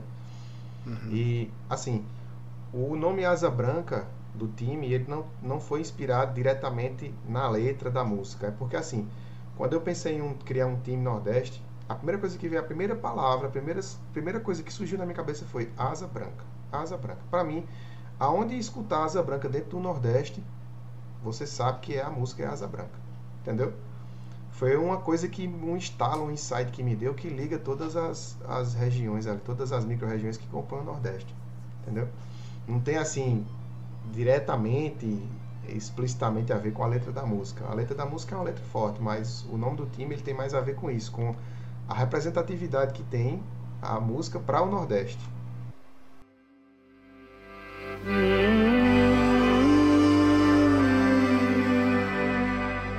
Quando olhei a terra arder, qual fogueira de São João, eu perguntei a Deus do céu, por que tamanha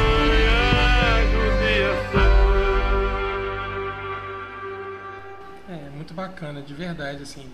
E, é, Rodolfo, aproveitando né, o gancho, é, é, a gente está observando né, que tem, a gente está tendo uma onda crescente de times. Né? A gente até aqui do Monarcas a gente conversa muito sobre isso, né? O que, que é um time de verdade? É, eu sempre sou a favor, né, de transformar o Magic, né, em um esporte, né? Eu acho que agora o PV é campeão mundial, estrelando carta de coleção, né? Saindo no Globo Esporte, ou seja, isso está muito bom pra Saiu? gente, né? Saiu, né? saiu. Eu não tava sabendo, não. É, eu não tava seu sabendo. Lucão, não. Eu não agora assisto tem- TV faz tempo. É, não, Globo Esporte, no G1, entendeu? Assim, ele tá. E, e é muito bacana, né? Ver o, o PV e ver o nosso joguinho, né? Então, a gente sempre tá acreditando que o Magic, desde as narrações, quando a gente brincava que eram os atletas, né? Aquela, aquela coisa toda, de que o Magic ele é um esporte. Então, assim, é, você acha, na, na sua visão agora, como é, não, não só como técnico, né, mas também como é, um gerente, vamos dizer assim, de uma organização. de Líder. que- é, um líder aí, de que você, nós vamos de repente conseguir ver times do Pauper, organizações do Pauper serem tão grandes como uma PEN ou uma NTZ, no- que são times, né, é, é, são organizações do LoL, do- de outros jogos assim grandes. Você acha que o Magic e as nossas organizações têm essa oportunidade?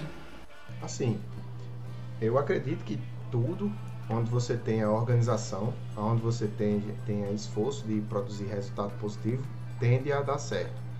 Agora sim, é, com relação aos times paupers, os times pauper ficar tão ter um, um reconhecimento tão grande quanto esses grandes times aí, eu já não sei dizer se vai chegar nessa proporção, porque o nosso formato, como eu já disse, o Pauper, ele não é um formato de linha de frente, ele não é um standard, ele não é um historic, né? Então, times voltados exclusivamente para o Pauper, assim, pode ser que tenha uma, visi- uma visibilidade grande, mas eu não sei se chega a ser uma visibilidade tão grande quanto esses times gigantes aí, né? O que eu, o que eu acho é que com a criação de times, a gente tá vendo aí que está sendo criado time a cada momento, a cada. É time por minuto, meu amigo. É time.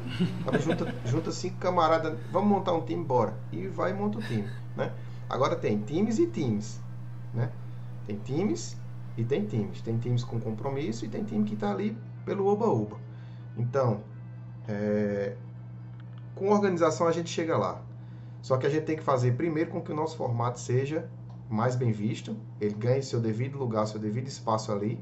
É, é assim, como não é o que dá lucro para a empresa e tal, eu aguardo esse dia chegar. Talvez chegue, talvez não chegue.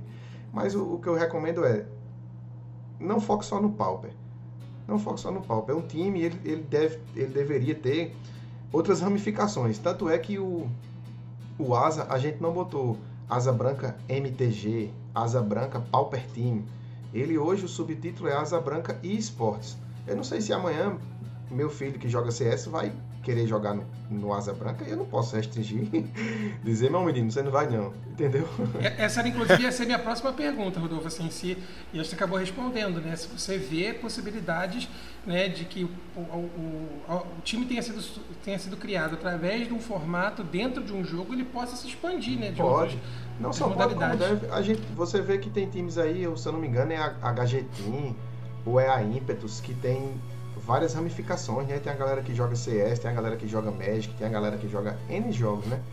Então, quanto, quanto maior a gama e, e a variedade de jogos que você jogar e o compromisso dos jogadores e dos técnicos de fazer bons resultados e tal, tentar crescer, maior a visibilidade pode chegar a ser um time grande, né?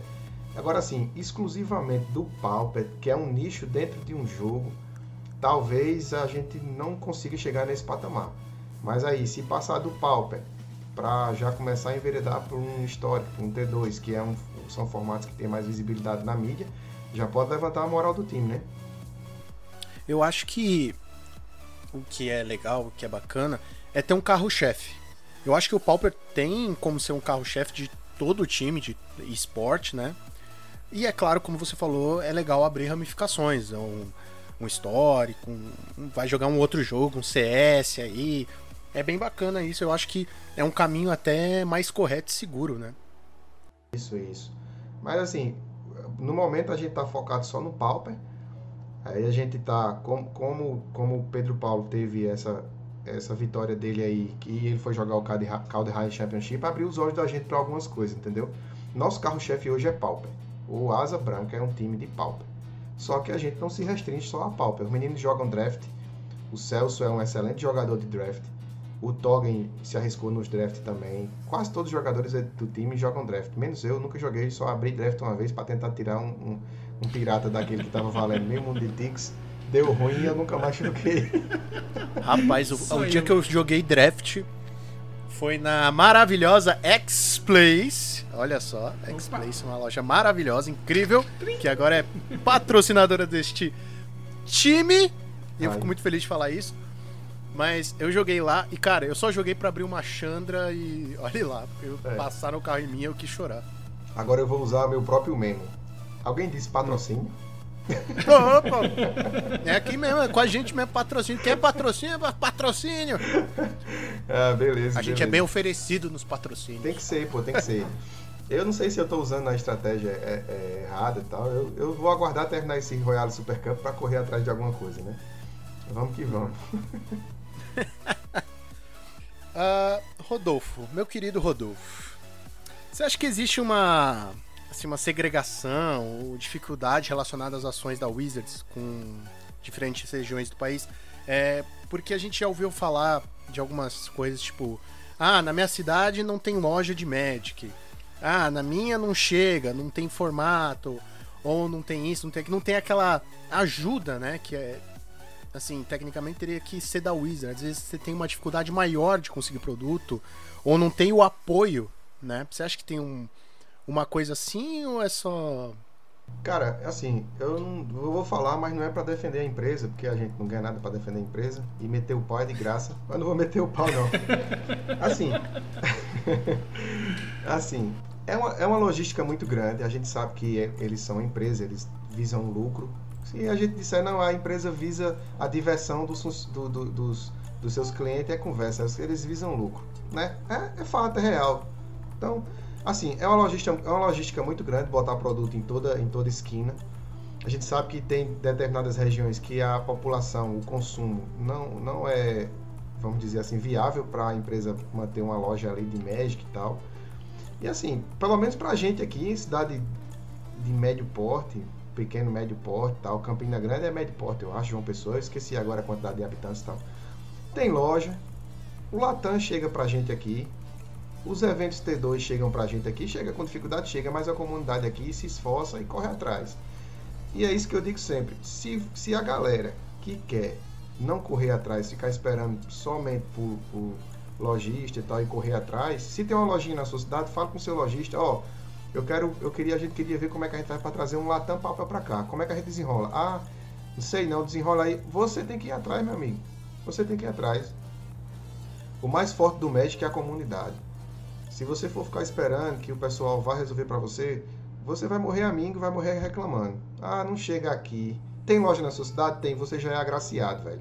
Tem cidade aí que não tem loja, o nego brinca de, de, de carta impressa na impressora, colocada dentro de um shield, dentro de um, de um, de um, de um sleeve daquele sacolé e joga e brinca, né? Eu, eu considero, se você tem na sua cidade uma loja que cedia eventos, que você pode lá se juntar, comprar booster, você, dentro do jogo, assim, você já é um privilegiadozinho, porque não é toda cidade que tem. Então, faça seu papel, corra atrás, junte e faça uma organização, se juntem em organizações, eleja um representante, vá, vá debater com o lojista da cidade e dizer o ponto. A gente quer um evento Pauper aqui, o que, é que a gente precisa fazer para lhe ajudar a trazer esse evento Pauper para cá? Ah, a gente só pode trazer um evento desse para cá se tiver um consumo mínimo de X. Então a gente vai organizar e vamos fazer, entendeu? Eu não acho que exista uma segregação da Wizard no Brasil. De dizer, ah, vem mais coisa para São Paulo do que para São Luís no Maranhão. Claro que vai vir mais coisa, bicho. São Paulo tem um, pu- São Paulo tem um público muito maior de consumidor do que São Luís, cara. Né? Então, eu botei São Luís, lembrei logo do Portelada. Portelada, desculpa aí, é porque eu lembrei de você, cara. Mas pode ser qualquer cidade aqui da nossa região, Nordeste, por exemplo, Aham. né?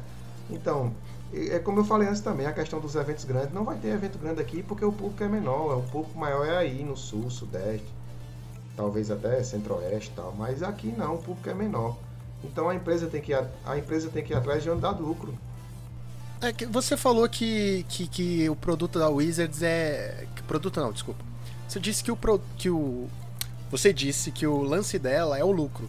Sim. Sim, Mas o lucro dela tá relacionado a.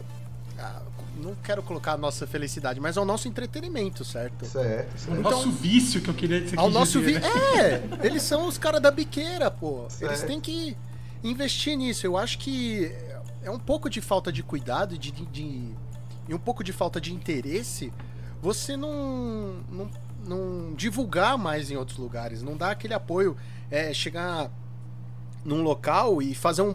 A própria Wizards fazer um evento, sabe? Numa outra cidade, numa outra região.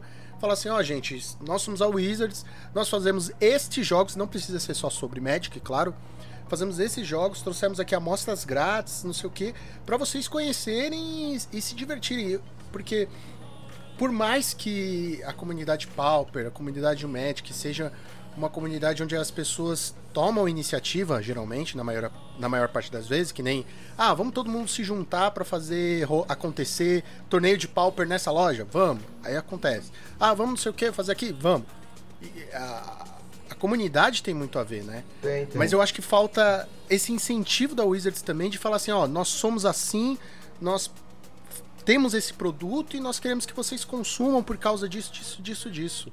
Não, isso aí, isso aí eu concordo com você. Mas, por exemplo, aqui na minha cidade, Campina Grande, interior da Paraíba, segunda maior cidade da Paraíba, certo?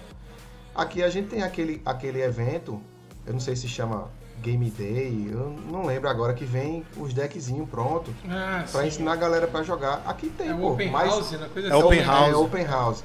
Mas tem porque a galera daqui corre, a organização do T2 daqui corre.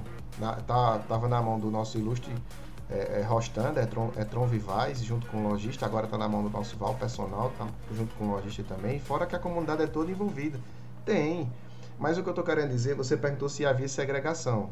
É assim, eu acho que quem corre atrás consegue, mas a empresa não vai levar um evento, não vai levar um evento chegar na tua cidade com, com 10 mil habitantes, dois jogadores de Magic, os caras vão chegar lá e dizer, ó, toma aqui produto porque você joga. Não, eu acho que elas vão aonde tem os, os centros maiores e nos centros menores as comunidades têm que se juntar dos seus juntamente com os lojistas para correrem atrás, pô.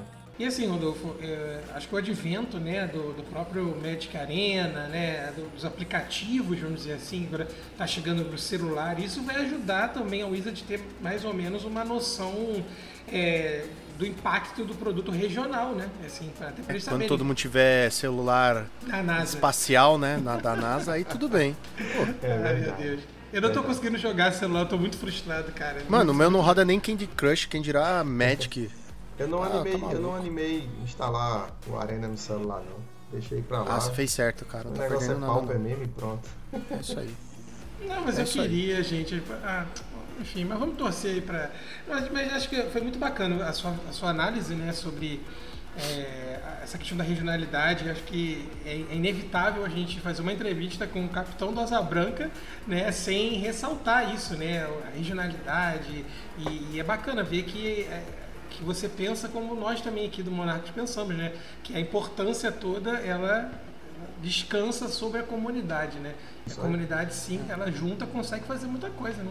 A gente pode, a gente pode meter o pau na, na Wizard? Pode. A gente deve. Mas a gente só faz isso aqui. A gente deve. a gente deve, deve. Mas só que a gente tem que sempre lembrar isso. Eles são uma empresa, né? Então, eles, se a gente quiser, a gente tem que correr atrás, cara. Não pode ficar só esperando por eles.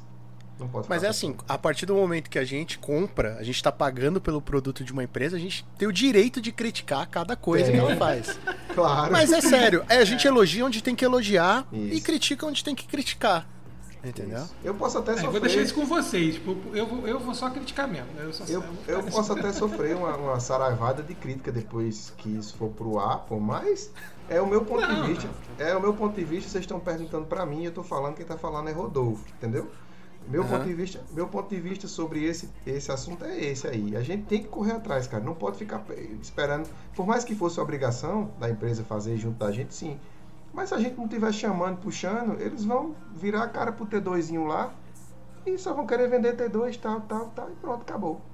E, e, Rodolfo, só para concluir, na verdade, isso, eu sempre me lembro muito das nossas conversas, né, dos nossos tweets né, que você sempre mandava para mim, né, das vezes que eu reclamei da Wizard, etc. Né, e você sempre teve essa linha de pensamento que para mim sempre foi muito esclarecedor, né, digamos de passagem assim.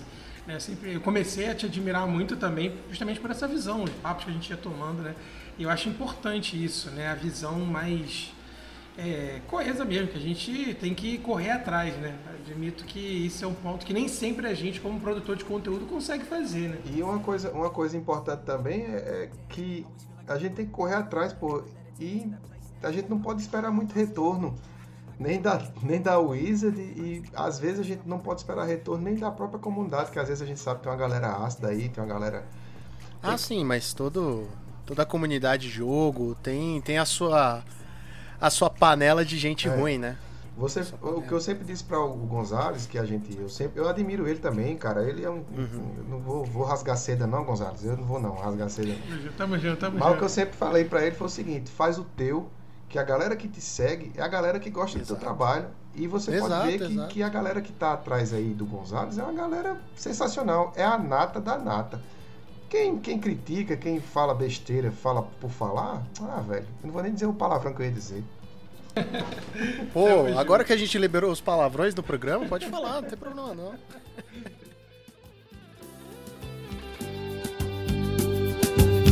Na bruma leve das paixões que vem de dentro Tu vem chegando pra brincar no meu quintal No teu cavalo, peito, no cabelo ao vento.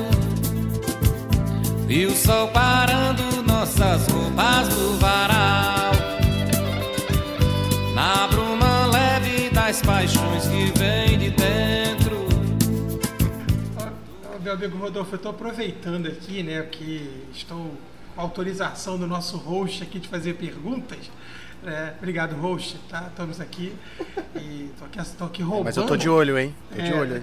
É, tá. Um Só olho, com um, né? Um olho só. Um olho, um olho. Brincadeiras à parte, meu amigo Rodolfo, eu queria entrar num tema que foi debatido recentemente até por alguns dos grupos que a gente faz parte, né, no WhatsApp. Eu acho que o tema é importante e tem tudo a ver com os torneios do Super Cup, né? Que a gente teve é, algum- algumas ideias sobre a questão das elaborações das listas de deck, né? Que foi um tema assim que eu achei muito bacana. A gente, é, os grupos é, pipocaram, vamos dizer assim, né, sobre a visão, né, é, é, principalmente sobre os times, usarem, os times usarem as mesmas listas, né, haver uma certa é, linearidade de cartas, de escolhas, de estratégias. E aí, como né, essa, essa discussão acabou ficando muito presa aos grupos, eu achei ela maravilhosa para a galera que está curtindo o Super Cup, né, enfim, os torneios grandes. Eu queria que você, como capitão do time, né, é, falasse para a gente um pouquinho da sua visão em relação à competição em si, né, como estratégia de competição e como isso afeta a questão do entretenimento. Se existe realmente uma diferença, eu queria ouvir você como capitão do time para a gente um pouquinho sobre esse tema. Ra- Rapaz, esse tema gerou, gerou, como você disse, gerou muito, gerou muito bafafá nos grupos. Eu estava acompanhando, meu amigo, eu não pude não fazer essa pergunta. gerou, gerou muito bafafá. Mas assim, veja bem, vou começar primeiro na visão de capitão, certo? Do, do time e tal. Lembrando que eu sou o capitão, mas nosso time ele atua, ele atua, todo mundo ajuda com a parte técnica. Inclusive o Celso é meu braço direito como um, um- o técnico do time também. Mas todo mundo tem, tem uma parte que ajuda nessa parte técnica, certo? Depois eu falo quais são as atribuições do capitão. Voltando, voltando nessa, na pergunta, assim, usar a mesma lista. Houve, houve um desconforto de, de um dos telespectadores no- na primeira rodada do Royal Super Cup de um grupo que se formou praticamente todo de UX, certo? Era muito o B, muito o R, né? O B Fadas, o R Scred. Inclusive foi o grupo que a gente sabiamente colocou o lindoso de Boris Monarca e ele fez o 4-0 dele, né? Predou todo mundo, né? E assim, gerou um desconforto na comunidade porque era muita mirror match, né? E ficava cansado de assistir aquela coisa e, e começou a questionar se ali a questão de um mesmo time usar várias listas semelhantes e o que isso afetava no entretenimento. Muita gente achou maçante assistir partidas de mirror tal, tal, beleza. Assim, seria como se os times tivessem que escolher seus decks em detrimento ao entretenimento do público. E eu acho que isso interfere na estratégia de cada, de cada time, cada capitão, cada, cada equipe. Assim, pode ser criada uma regra, pode ser criada uma regra, para evitar que esse tipo de coisa aconteça. Proibir o mesmo time, proibir o time de jogar com a mesma lista, ter a mesma lista presente, ou seja, dois o R crédito, dois o B no mesmo time. Mas, cara, eu acho que isso inter- interfere muito é, na escolha dos capitães, na escolha dos jogadores, porque você não pode, quer dizer, poder pode, não deve. Você não deve chegar para um, um jogador seu e dizer, ó, bicho, é, teu companheiro ali já joga de UR, então tu não vai jogar com teu pet deck, que é um R, tu escolhe outro porque não pode. Já pensou? Quer dizer, o cara abrir mão de jogar com o deck dele de conforto, porque o outro companheiro também é de- o deck de conforto dele, por conta de uma regra do, do campeonato tal, para que o entretenimento fique de uma forma melhor. Eu entendo o lado do entretenimento, né? Porque o entretenimento é o que vai mover o nosso campeonato para frente, ele é quem vai atrair o público e o público é quem vai fortalecer o nosso evento. Mas do ponto de vista técnico, do ponto de vista como capitão, eu não proibiria o meu time de, de- dos quatro jogadores chegasse e dissesse, olha, nós quatro somos especialistas em UR, em UB, em Tron. Meu E a gente vai do sub- céu, aí não. Vai, Tron! A gente vai subir os quatro de Tron. Aham. Eu, como capitão, eu não posso chegar e dizer, ó, não sobe de Tron, tu não vai subir de Tron, vou botar reserva no teu lugar, porque tu não vai subir Tron. Não posso, não devo fazer isso, entendeu? Mas, se na regra do evento, quando a gente for se inscrever, existir uma regra dizendo não pode o mesmo time colocar deck repetido, a gente vai entrar no evento sabendo. É o que eu sempre digo a organizações de todos os eventos que eu participo, que eu faço parte da- do, do projeto da concepção. Eu digo, olha, deixe tudo claro no edital. Quem se inscrever vai se inscrever sabendo. As regras de um campeonato elas mudam de um campeonato para o outro, de um evento para o outro, porque elas evoluem. Acontecem situações que elas vão sendo incrementadas ali. Então, se inscreveu, vai se inscrever sabendo. Como não tem proibição, então a galera foi e botou é, três, quatro deck parecido e jogou e deu aquela bronca, né? De, de ficar maçante aquele grupo. Agora com relação à segunda rodada do Super Cup, né? Que a, a- acho que foi o- a Inside entrou com três UR Scred, a Inside Game do meu do meu queridíssimo Jonathan, né? A gente troca muita ideia, eu e o Jonathan e tal. Nem cheguei a comentar isso com ele, vai saber através do podcast. Eita. Ele subiu com três listas de UR Scred igual, né? E um Boros. Eu, Rodolfo, dessa vez agora eu vou falar a minha opinião pessoal. Eu não sei como- se tem como desligar isso de, de, de ser capitão ou não. Né? Capitão mod off, capitão mod on. Mas a, a, minha, a minha opinião pessoal é que eu nunca tinha visto. Eu, eu, eu tô no, no entrando nesse mundo do competitivo agora. Então eu estranhei, né? Três listas iguais. Inclusive as 75 iguais. Não alterou nenhuma carta. E eu comentei com o pessoal do Asa Branca e comentei com o pessoal de um grupo que a gente faz parte, que tem uma galera muito massa que conversa e tal. Aí os caras disseram assim, ô Rodolfo, por que, é que tu tá achando estranho? Então eu digo, ó, primeiro, eu não tenho esse costume. De, de- eu nunca vi isso acontecer, mas o pessoal já viu que grandes equipes entram em campeonato com a mesma lista e tal, a galera treina junto, beleza. Mas eu nunca tinha visto e eu estranhei. Eu até tirei uma brincadeira dizendo, se o Asa Branca, e, e foi cogitado pelo Asa Branca, pela parte técnica, de subir no round 2 com decks iguais. Para diminuir a variância de decks, a gente poderia ter escolhido quatro decks iguais, já que a gente ia fazer as primeiras escolhas cegas e tal. Teve todo um também por conta disso. Mas aí, no final das contas, defi- definiu-se que cada um jogar com seu deck de conforto. A gente ia fazer isso. Mas já pensou se o, o Asa Branca tivesse subido com quatro bolos Monarca? A primeira coisa que o pessoal ia falar era o quê? Lindoso vai levar o time nas costas. É ou não é? É o deck dele, é o deck que ele fez 4 É. na primeira rodada. Aham. E aí eu fui até um pouco criticado por isso. Adolfo, tá falando que. Você tá falando que o pessoal do time do, do Jonathan vai, vai ser um jogador só que vai jogar com as três listas. Eu falei, não, não falei isso. Eu estranhei. Porque eu não, não nunca tinha visto essa estratégia. Mas é super válido. Tanto é válido que a gente pensou em usar, como é válido porque o cara tá no top. A Insight tá ganhando. O- os dois, o R-Scred que, que jogou a primeira e a segunda rodada, ganharam. Espero que ele perca agora, que é pra gente ter uma chancezinha, né? Quando esse podcast, Oh, quando esse podcast for pro ar, eu acho que na quarta-feira já vai ter passado, né? Espero que ele perca agora, dá uma chance pra gente, né, velho? então é isso. Então, assim, gera uma questão que é desconforto para o entretenimento, que são muitas mirromatch, mas eu não acho que deveria ser restrito porque interfere na questão da estratégia dos capitães dos times. eu acho que a galera não tá muito acostumada, muita gente, quer dizer, não tá acostumada com um evento desse tamanho, desse, é, desse nível competitivo, né? Então a gente tá sempre acostumado com o Royale, que é muito bacana, o campeonato do foguete, mas são campeonatos onde a competição existe, mas não é tão grande. Não tem a, a chance de você levar o seu nome ou o nome do time pra algo maior, sabe? Então eu acho que o pessoal confunde muito. ah, ah, tem que ter vários decks, tem que ter ah, aquela color. Aquela color deck, né? Tipo, ah, elfos, ah, deck groselha, deck isso, deck aquilo. Não. É, é aquele lance de ir pra um torneio super competitivo IRL. Você vai pegar o melhor deck do formato e vai tentar ganhar com ele. E é isso que o pessoal pensa. Por outro lado, me levanta certa suspeita sempre ter decks iguais, não mudar uma carta, né? Não mudar nenhuma carta, ainda mais porque a gente não tá vendo a cara do jogador. Gente, longe de mim falar que o, que o cara tá jogando na conta dos outros e tudo mais. É só. Tipo, sabe? É, foi, foi o, o que Várias- eu- foi a mesma coisa que eu senti também. Gera um desconforto, mas você não tem como, Sim. você não tem como, como julgar. Não pode provar que ele É, tá lá. Não, e a é estratégia, aquele e a estratégia é super válida, cara. É super válida. Sim. Ele, ele usou decks que tem 50-50 de chance contra a maioria do meta, é super válido, cara.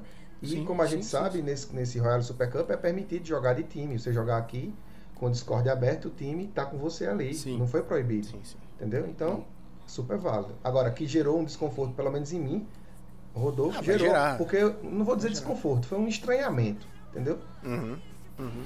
É, eu, eu vou, eu vou falar para vocês assim a minha visão como, enfim, alguém que é, participava né, da produção de conteúdo, das narrações. Né? Eu, eu via exclusivamente como, como entretenimento. Né? Assim, os torneios que eu narrei e participei, né, para mim não existia competição, até porque né, a, a, a graça ali para mim era fazer o entretenimento. Né?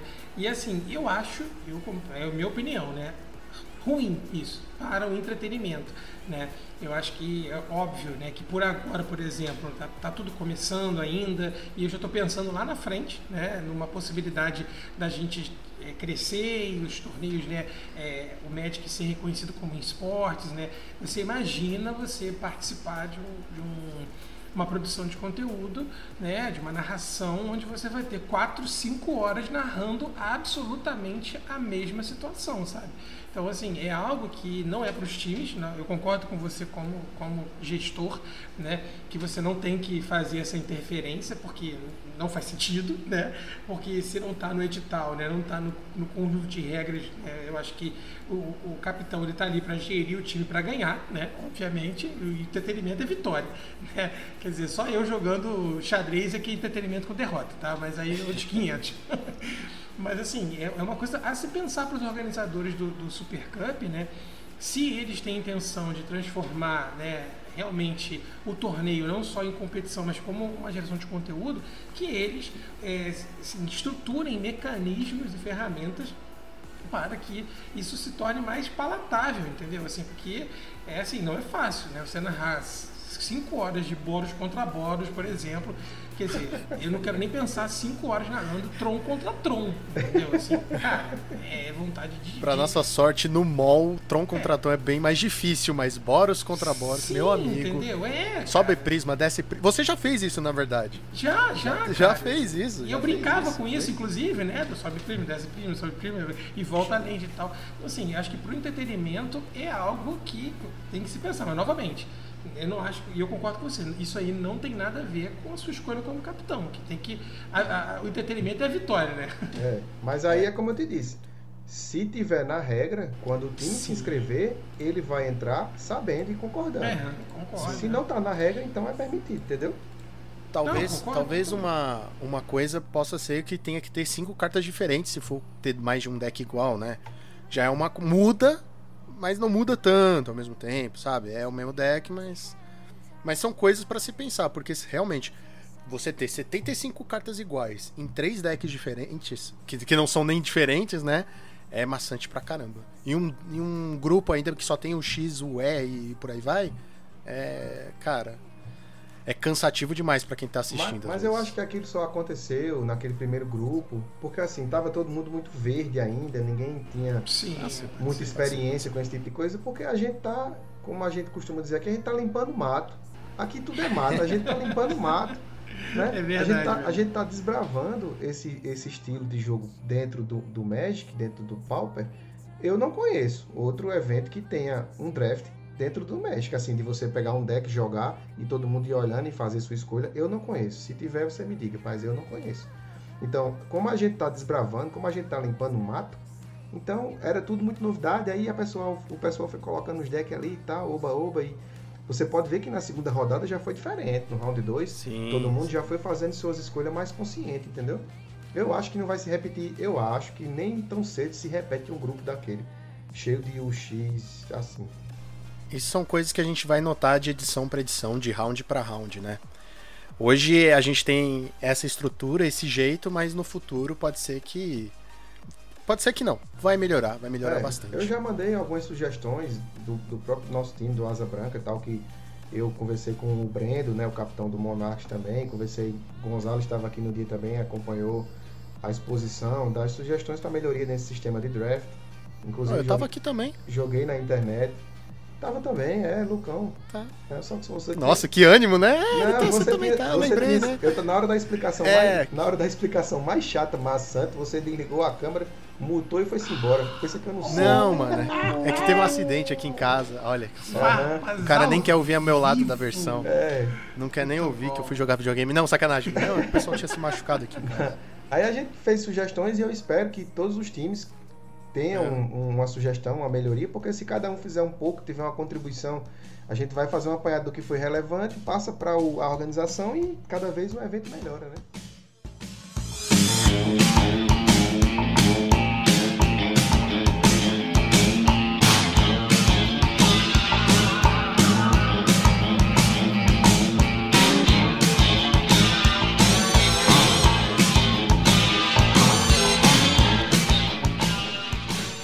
Rodolfo, agora nós queremos saber de você, capitão, ó grande capitão do Asa Branca. Meu Deus. Ó senhor alado. Esse título, esse título de capitão tem mais peso do que meu título de doutorado. A gente, a gente tá curioso para saber quais são, quais são as expectativas, né, para futuros projetos do time do Asa Branca. Se vocês têm algo já em mente aí. Rapaz, assim, é, a curto prazo a gente quer ganhar esse campeonato, né? A curto prazo, Quem não, né? a curto Quem prazo a gente não? quer ganhar, né? Para o futuro, a gente tá pensando aí fazer alguns convites, né? O processo seletivo do Asa Branca é por convite.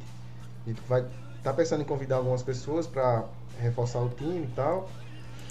E projeto no sentido de lançamento de canal, essas coisas, a gente não, não amadureceu ainda essa ideia de fazer um canal Twitch, fazer um, um YouTube, essas coisas, a gente não amadureceu essa ideia ainda. Acho que por enquanto nosso plano é jogar, ganhar, acumular título, comer cuscuz, é assim. Faz um podcast, faz um podcast. Não, quero nada ver. É trabalho demais, meu amigo, tô fora. Então, vamos falar um pouquinho das expectativas para o final do Super Cup dessa, né, dessa fase que está se aproximando. Eu quero saber de você quando começou o Super Cup, quando veio a ideia de falar assim, ó, a gente quer que vocês participem, quais, quais foram as sensações, qual foi o pensamento que você teve, se você ficou empolgado, se você falou, ah, vamos ver no que dá e depois se empolgou mais, Não. até o momento presente. Nasce quando começou, quando começou o, o Real Super Cup, que a gente montou o time, né? Que eu costumo dizer que eu, eu juntei as estrelas e a gente tá alinhando agora a constelação. Ainda não. Estamos alinhando devagar.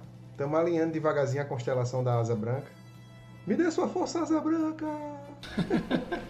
corta isso, corta, corta.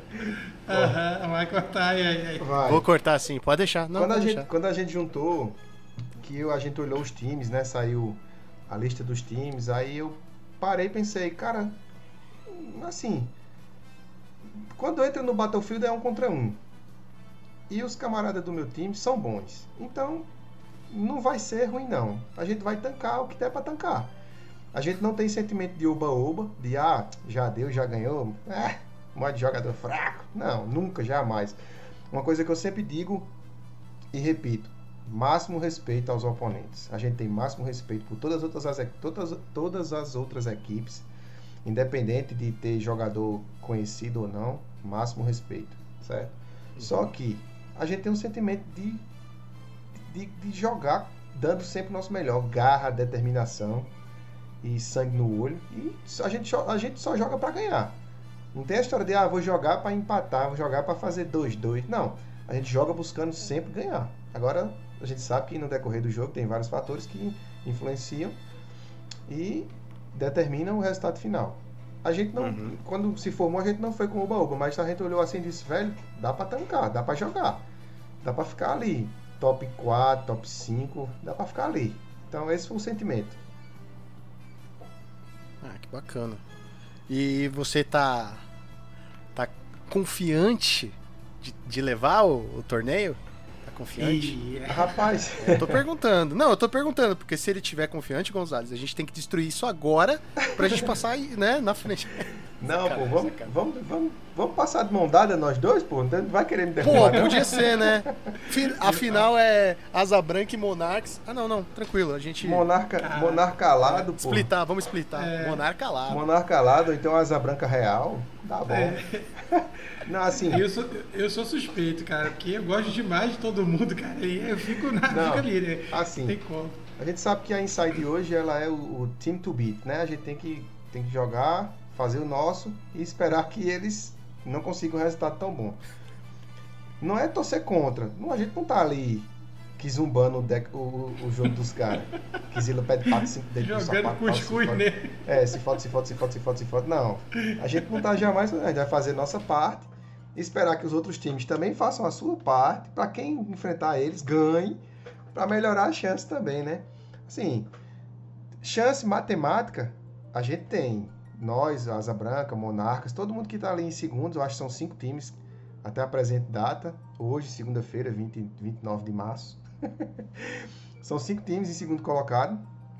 O, a Inside tá com, eu, se eu não me engano, são três vitórias na frente do- do- dos times que estão em segundo. Então, é fazer o nosso melhor e esperar para ver o que, é que acontece com o resultado deles. Chance matemática tem. Garra, vontade, determinação. É, a gente tem. Agora, a gente tá a mercê dos resultados, né? A gente não pode, não pode chegar e dizer, ah, a gente vai ganhar, a gente vai correr atrás e vai ganhar vai fazer o nosso papel, jogar o melhor e esperar os resultados. Aí, tá vendo? O capitão, ele sabe o que quer, concentrado, é. Ó, só no. Centrado, entendeu? Sem ilusões, sem ilusões. Assim fica mais fácil pra gente passar por cima. A esperança, sacanagem, sacanagem. a esperança tá lá em cima, né? A, Sim. a gente tá com a esperança lá em cima e vamos fazer o melhor. Vamos ver se vai dar bom. E vai dar bom. Vai meter a peixeira vai, Vai, vai dar a peixeira bom. vai riscar no chão, faísca nos olhos de todo Ei. mundo. É, vai dar aquela faiscada, Ei. né? Por mais que a gente dos Monarcas queira ganhar, a gente sempre Mano, a gente sempre torce pra alguma outra equipe também, né? E no caso é o Asa Branca que a gente tem o maior carinho e, e amizade com vocês. Se for pra alguém ganhar, que seja vocês, cara. É recíproco, cara, é recíproco. A gente, a gente também torce por vocês. A gente torce, torce porque é, uma- é um time, tem outros também, né? Mais uns dois ou três, que a gente tem aquela esperança que tivesse que ganhar, queria que fossem times assim, porque são times pauper. Então são uma comunidade pauper. Eu tenho o máximo respeito pelo Jonathan da Inside, certo? Eu, eu converso muito com ele, gosto do cara, o cara é gente boa, a gente troca brincadeiras pelo, pelo Twitter e tal. Mas eu sinto assim, se a Inside ganhar, é como se. A gente tava falando naquele dia, Lucão. É como se chegasse um cara de outra cidade no Verdade. teu Friday Night Magic, da tua lojinha, do nada assim, tô aqui de passagem, vou passar pra jogar. Aí chega, leva tudo e vai embora. Ah, velho. Nunca mais aparece. Nunca mais Parece aparece. que você foi roubado, mano. É, Parece que não. você foi roubado. Mas você tá cara- lá toda semana, jogando, se dedicando, conhece todos os lojistas, todos os jogadores. Aí chega um cara desconhecido, ganhou. É. Mas eles É, vieram não, pra não- não ficar. concordo com eles isso. não estão de passagem, não. Pelo que, pelo que o Jonathan falou, eles vieram pra ficar, não estão de passagem, não. Mas o sentimento é esse. O cara chega, leva o prêmio, leva o prêmio embora. Porra. Ei, Jonathan. Peraí, meu irmão. Muito bom, muito bom. Sobe devagar, guerreiro. Sobe devagar. Só que vai, calma, calma. Sorte de principiante, esses, esses camaradas do Pauper, né? No Pauper, os caras jogam muito. Bom, agora vamos para aquele nosso bate-bola jogo rápido com o Rodolfo. Ah, velho, Maria, nem de bola eu gosto. Eu sou gordo, não, não aguento da carreira, não.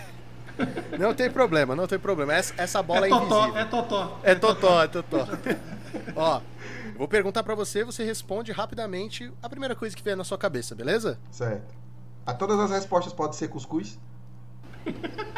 Vai ficar meio esquisito, mas pode. vamos lá, vamos lá. Uma sobremesa pra você apresentar para os Monarks. Uma sobremesa pra apresentar pros monarcas. Os Monarks foram aí na sua cidade e você fala assim, gente, vocês precisam provar essa sobremesa. Caraca.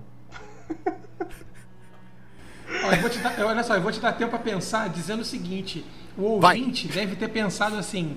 Ah, por que, que ele não falou cuscuz? Porque o cuscuz, que é lá do Nordeste, raiz, é salgado. Não é o cuscuz doce que a gente chama aqui, que é o cuscuz branquinho, né? Aí, ó. Uma sobremesa que eu apresentaria aos monarcas, uma sobremesa assim altamente regional nossa aqui, é a espécie de gergelim. Gergelim. Espe- Espécie de gergelim. Para vocês aí, ela teria a textura de um chouriço. Mas só que pra gente Eita. aquela chouriço, chouriço feito de, de, de Aham, sangue, aham. um pouco tal, aquele doce lá. né? Aqui a gente faz com gergelim. Ele é uma mistura de rapadura, gergelim e ervas. É muito, ó, delícia. Eita. Com a bolachazinha Maria redonda. Hum, Café? Agora deu café? fome. Cara, Agora deu também. fome. passa café. Vamos, vamos logo, vamos terminar logo pra gente poder comer, jantar. vamos lá, próxima pergunta. Quais seriam os decks de Chicó e João Grilo? Rapaz, É, Chicó. de Chicó e João e Grilo. João Grilo. É. Rapaz, Chicó, eu tenho pra mim que seria um, um, um deck assim, Burn, 880. E João Grilo ia ser um deck controlzão assim, porque aquele bicho é mala. Aquele, aquele bicho ia jogar assim de um UR ou um B, um, um mid-range assim de, de, de tá catando carta, procurando a resposta na hora certa, porque João Grilo é sagaz, pô, João Grilo é sagaz. É, o, o Chicó seria maravilhoso de Burn que você ia chegar pra ele, pô, como é que eu perdi ele? Não sei, só sei que Só foi sei assim. que foi assim, é. Vamos lá. E a última pergunta do bate-bola. Uma música para o final do Royale Super Cup. Uma música para o final do Royal Super Cup. Isso. Eu, eu falar, aproveitando aí a questão do João Grilo e Chicó, eu botaria o pulo da gaita. O pulo da gaita. É, aquela gaitazinha de quando quando João Grilo tá ressuscitando Chicó. Ah, nossa, essa cena é maravilhosa. É, Essa cena é maravilhosa. E uma última pergunta para fechar este podcast maravilhoso. Rodolfo, capitão do Asa Branca, por Rodolfo, capitão do Asa Branca. Hã? É o Você por você, você, por cara. você. É, tá. você por você. Ah, É, o an, não, an, eu acho que eu vou deixar an na resposta. Rodolfo por Rodolfo, velho. Eu eu me vejo assim com um cara que um cara que gosto muito Gosto muito do jogo, gosto muito de estar envolvido com, com o Pauper, com organizações. Eu entro meio de cabeça em tudo que eu me envolvo, tudo que eu faço eu faço com paixão e levo até o fim, até o fim, até onde dá pra levar. Cara de pouco tilt, mas quando tilt é aquele tilt pesado. Entendeu? E assim, sou muito família. Sou muito família, família é prioridade sempre. Inclusive, se me chamarem ali, eu vou ter que desligar aqui e deixar vocês aí. Então vai rápido, vai. É, não, não, brincadeira. E eu acho que é isso, velho. Eu sou um cara que gosta muito de, de fazer amizade, gosto de ter amigos por onde, eu, por onde eu passar. Não gosto de deixar má impressão em canto nenhum, gosto de estar sempre brincando, sorrindo. Você pode ver que, que sorriso aqui é fácil. é, e é isso, velho. Eu, não, não- eu acho que eu, pra alta avaliação, sou horrível. Tranquilo, tranquilo. Aquele preenchimento da folhinha de entrevista É, é, fácil porra. pra avaliação. É, que bicho você é? Ah, Eu acho que eu sou cara, um bicho preguiça. que preguiça. Cara, quer fazer o seu jabá? Quer fazer um jabá aí?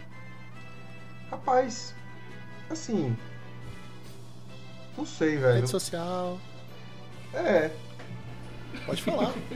Canal de alguém, pode fazer.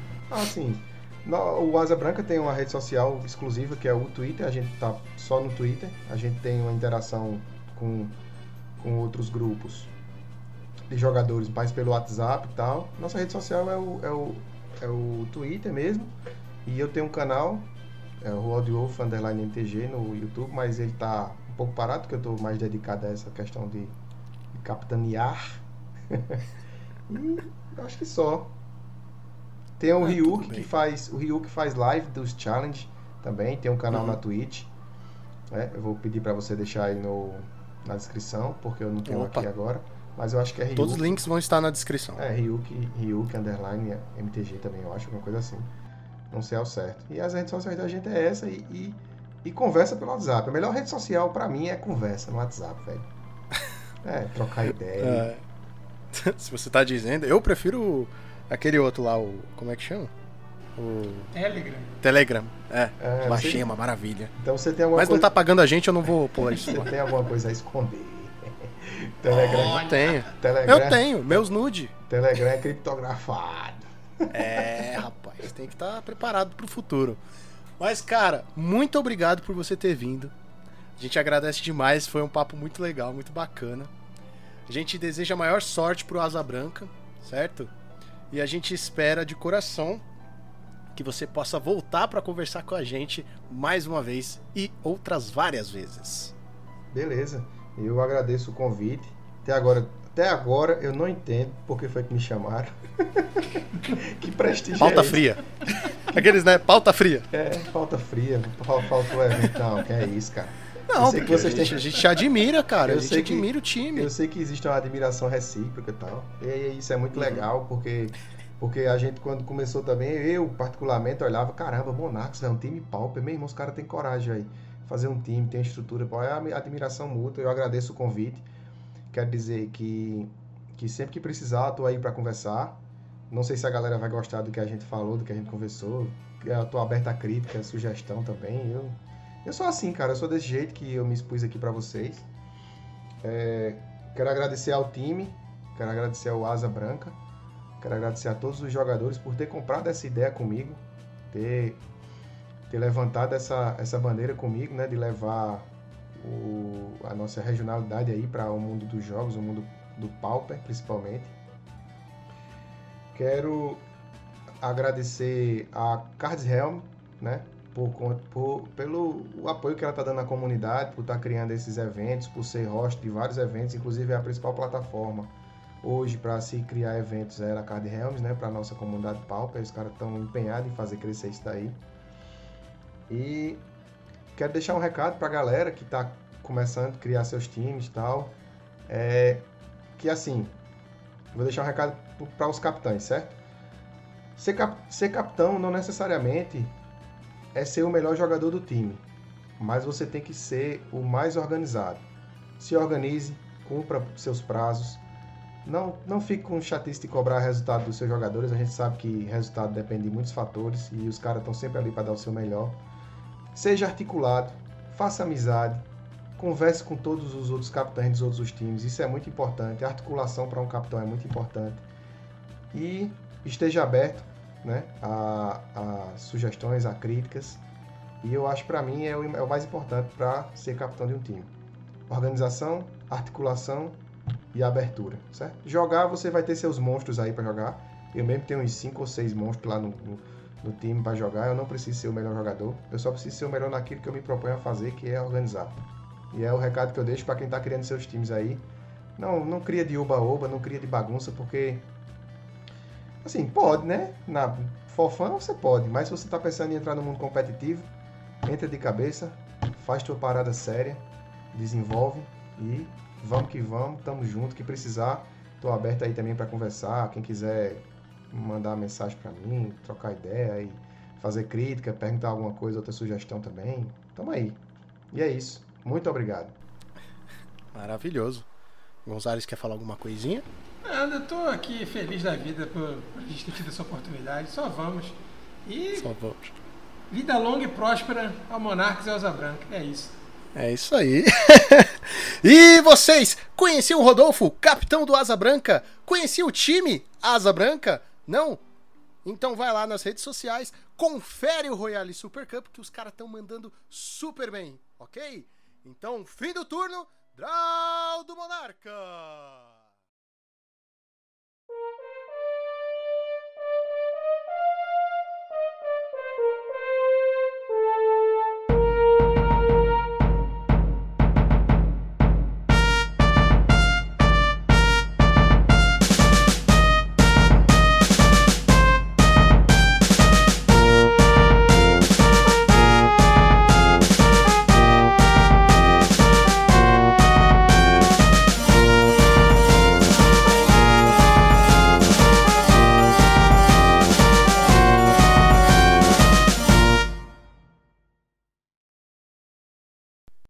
Esse podcast foi editado por Monarques MTG Produções.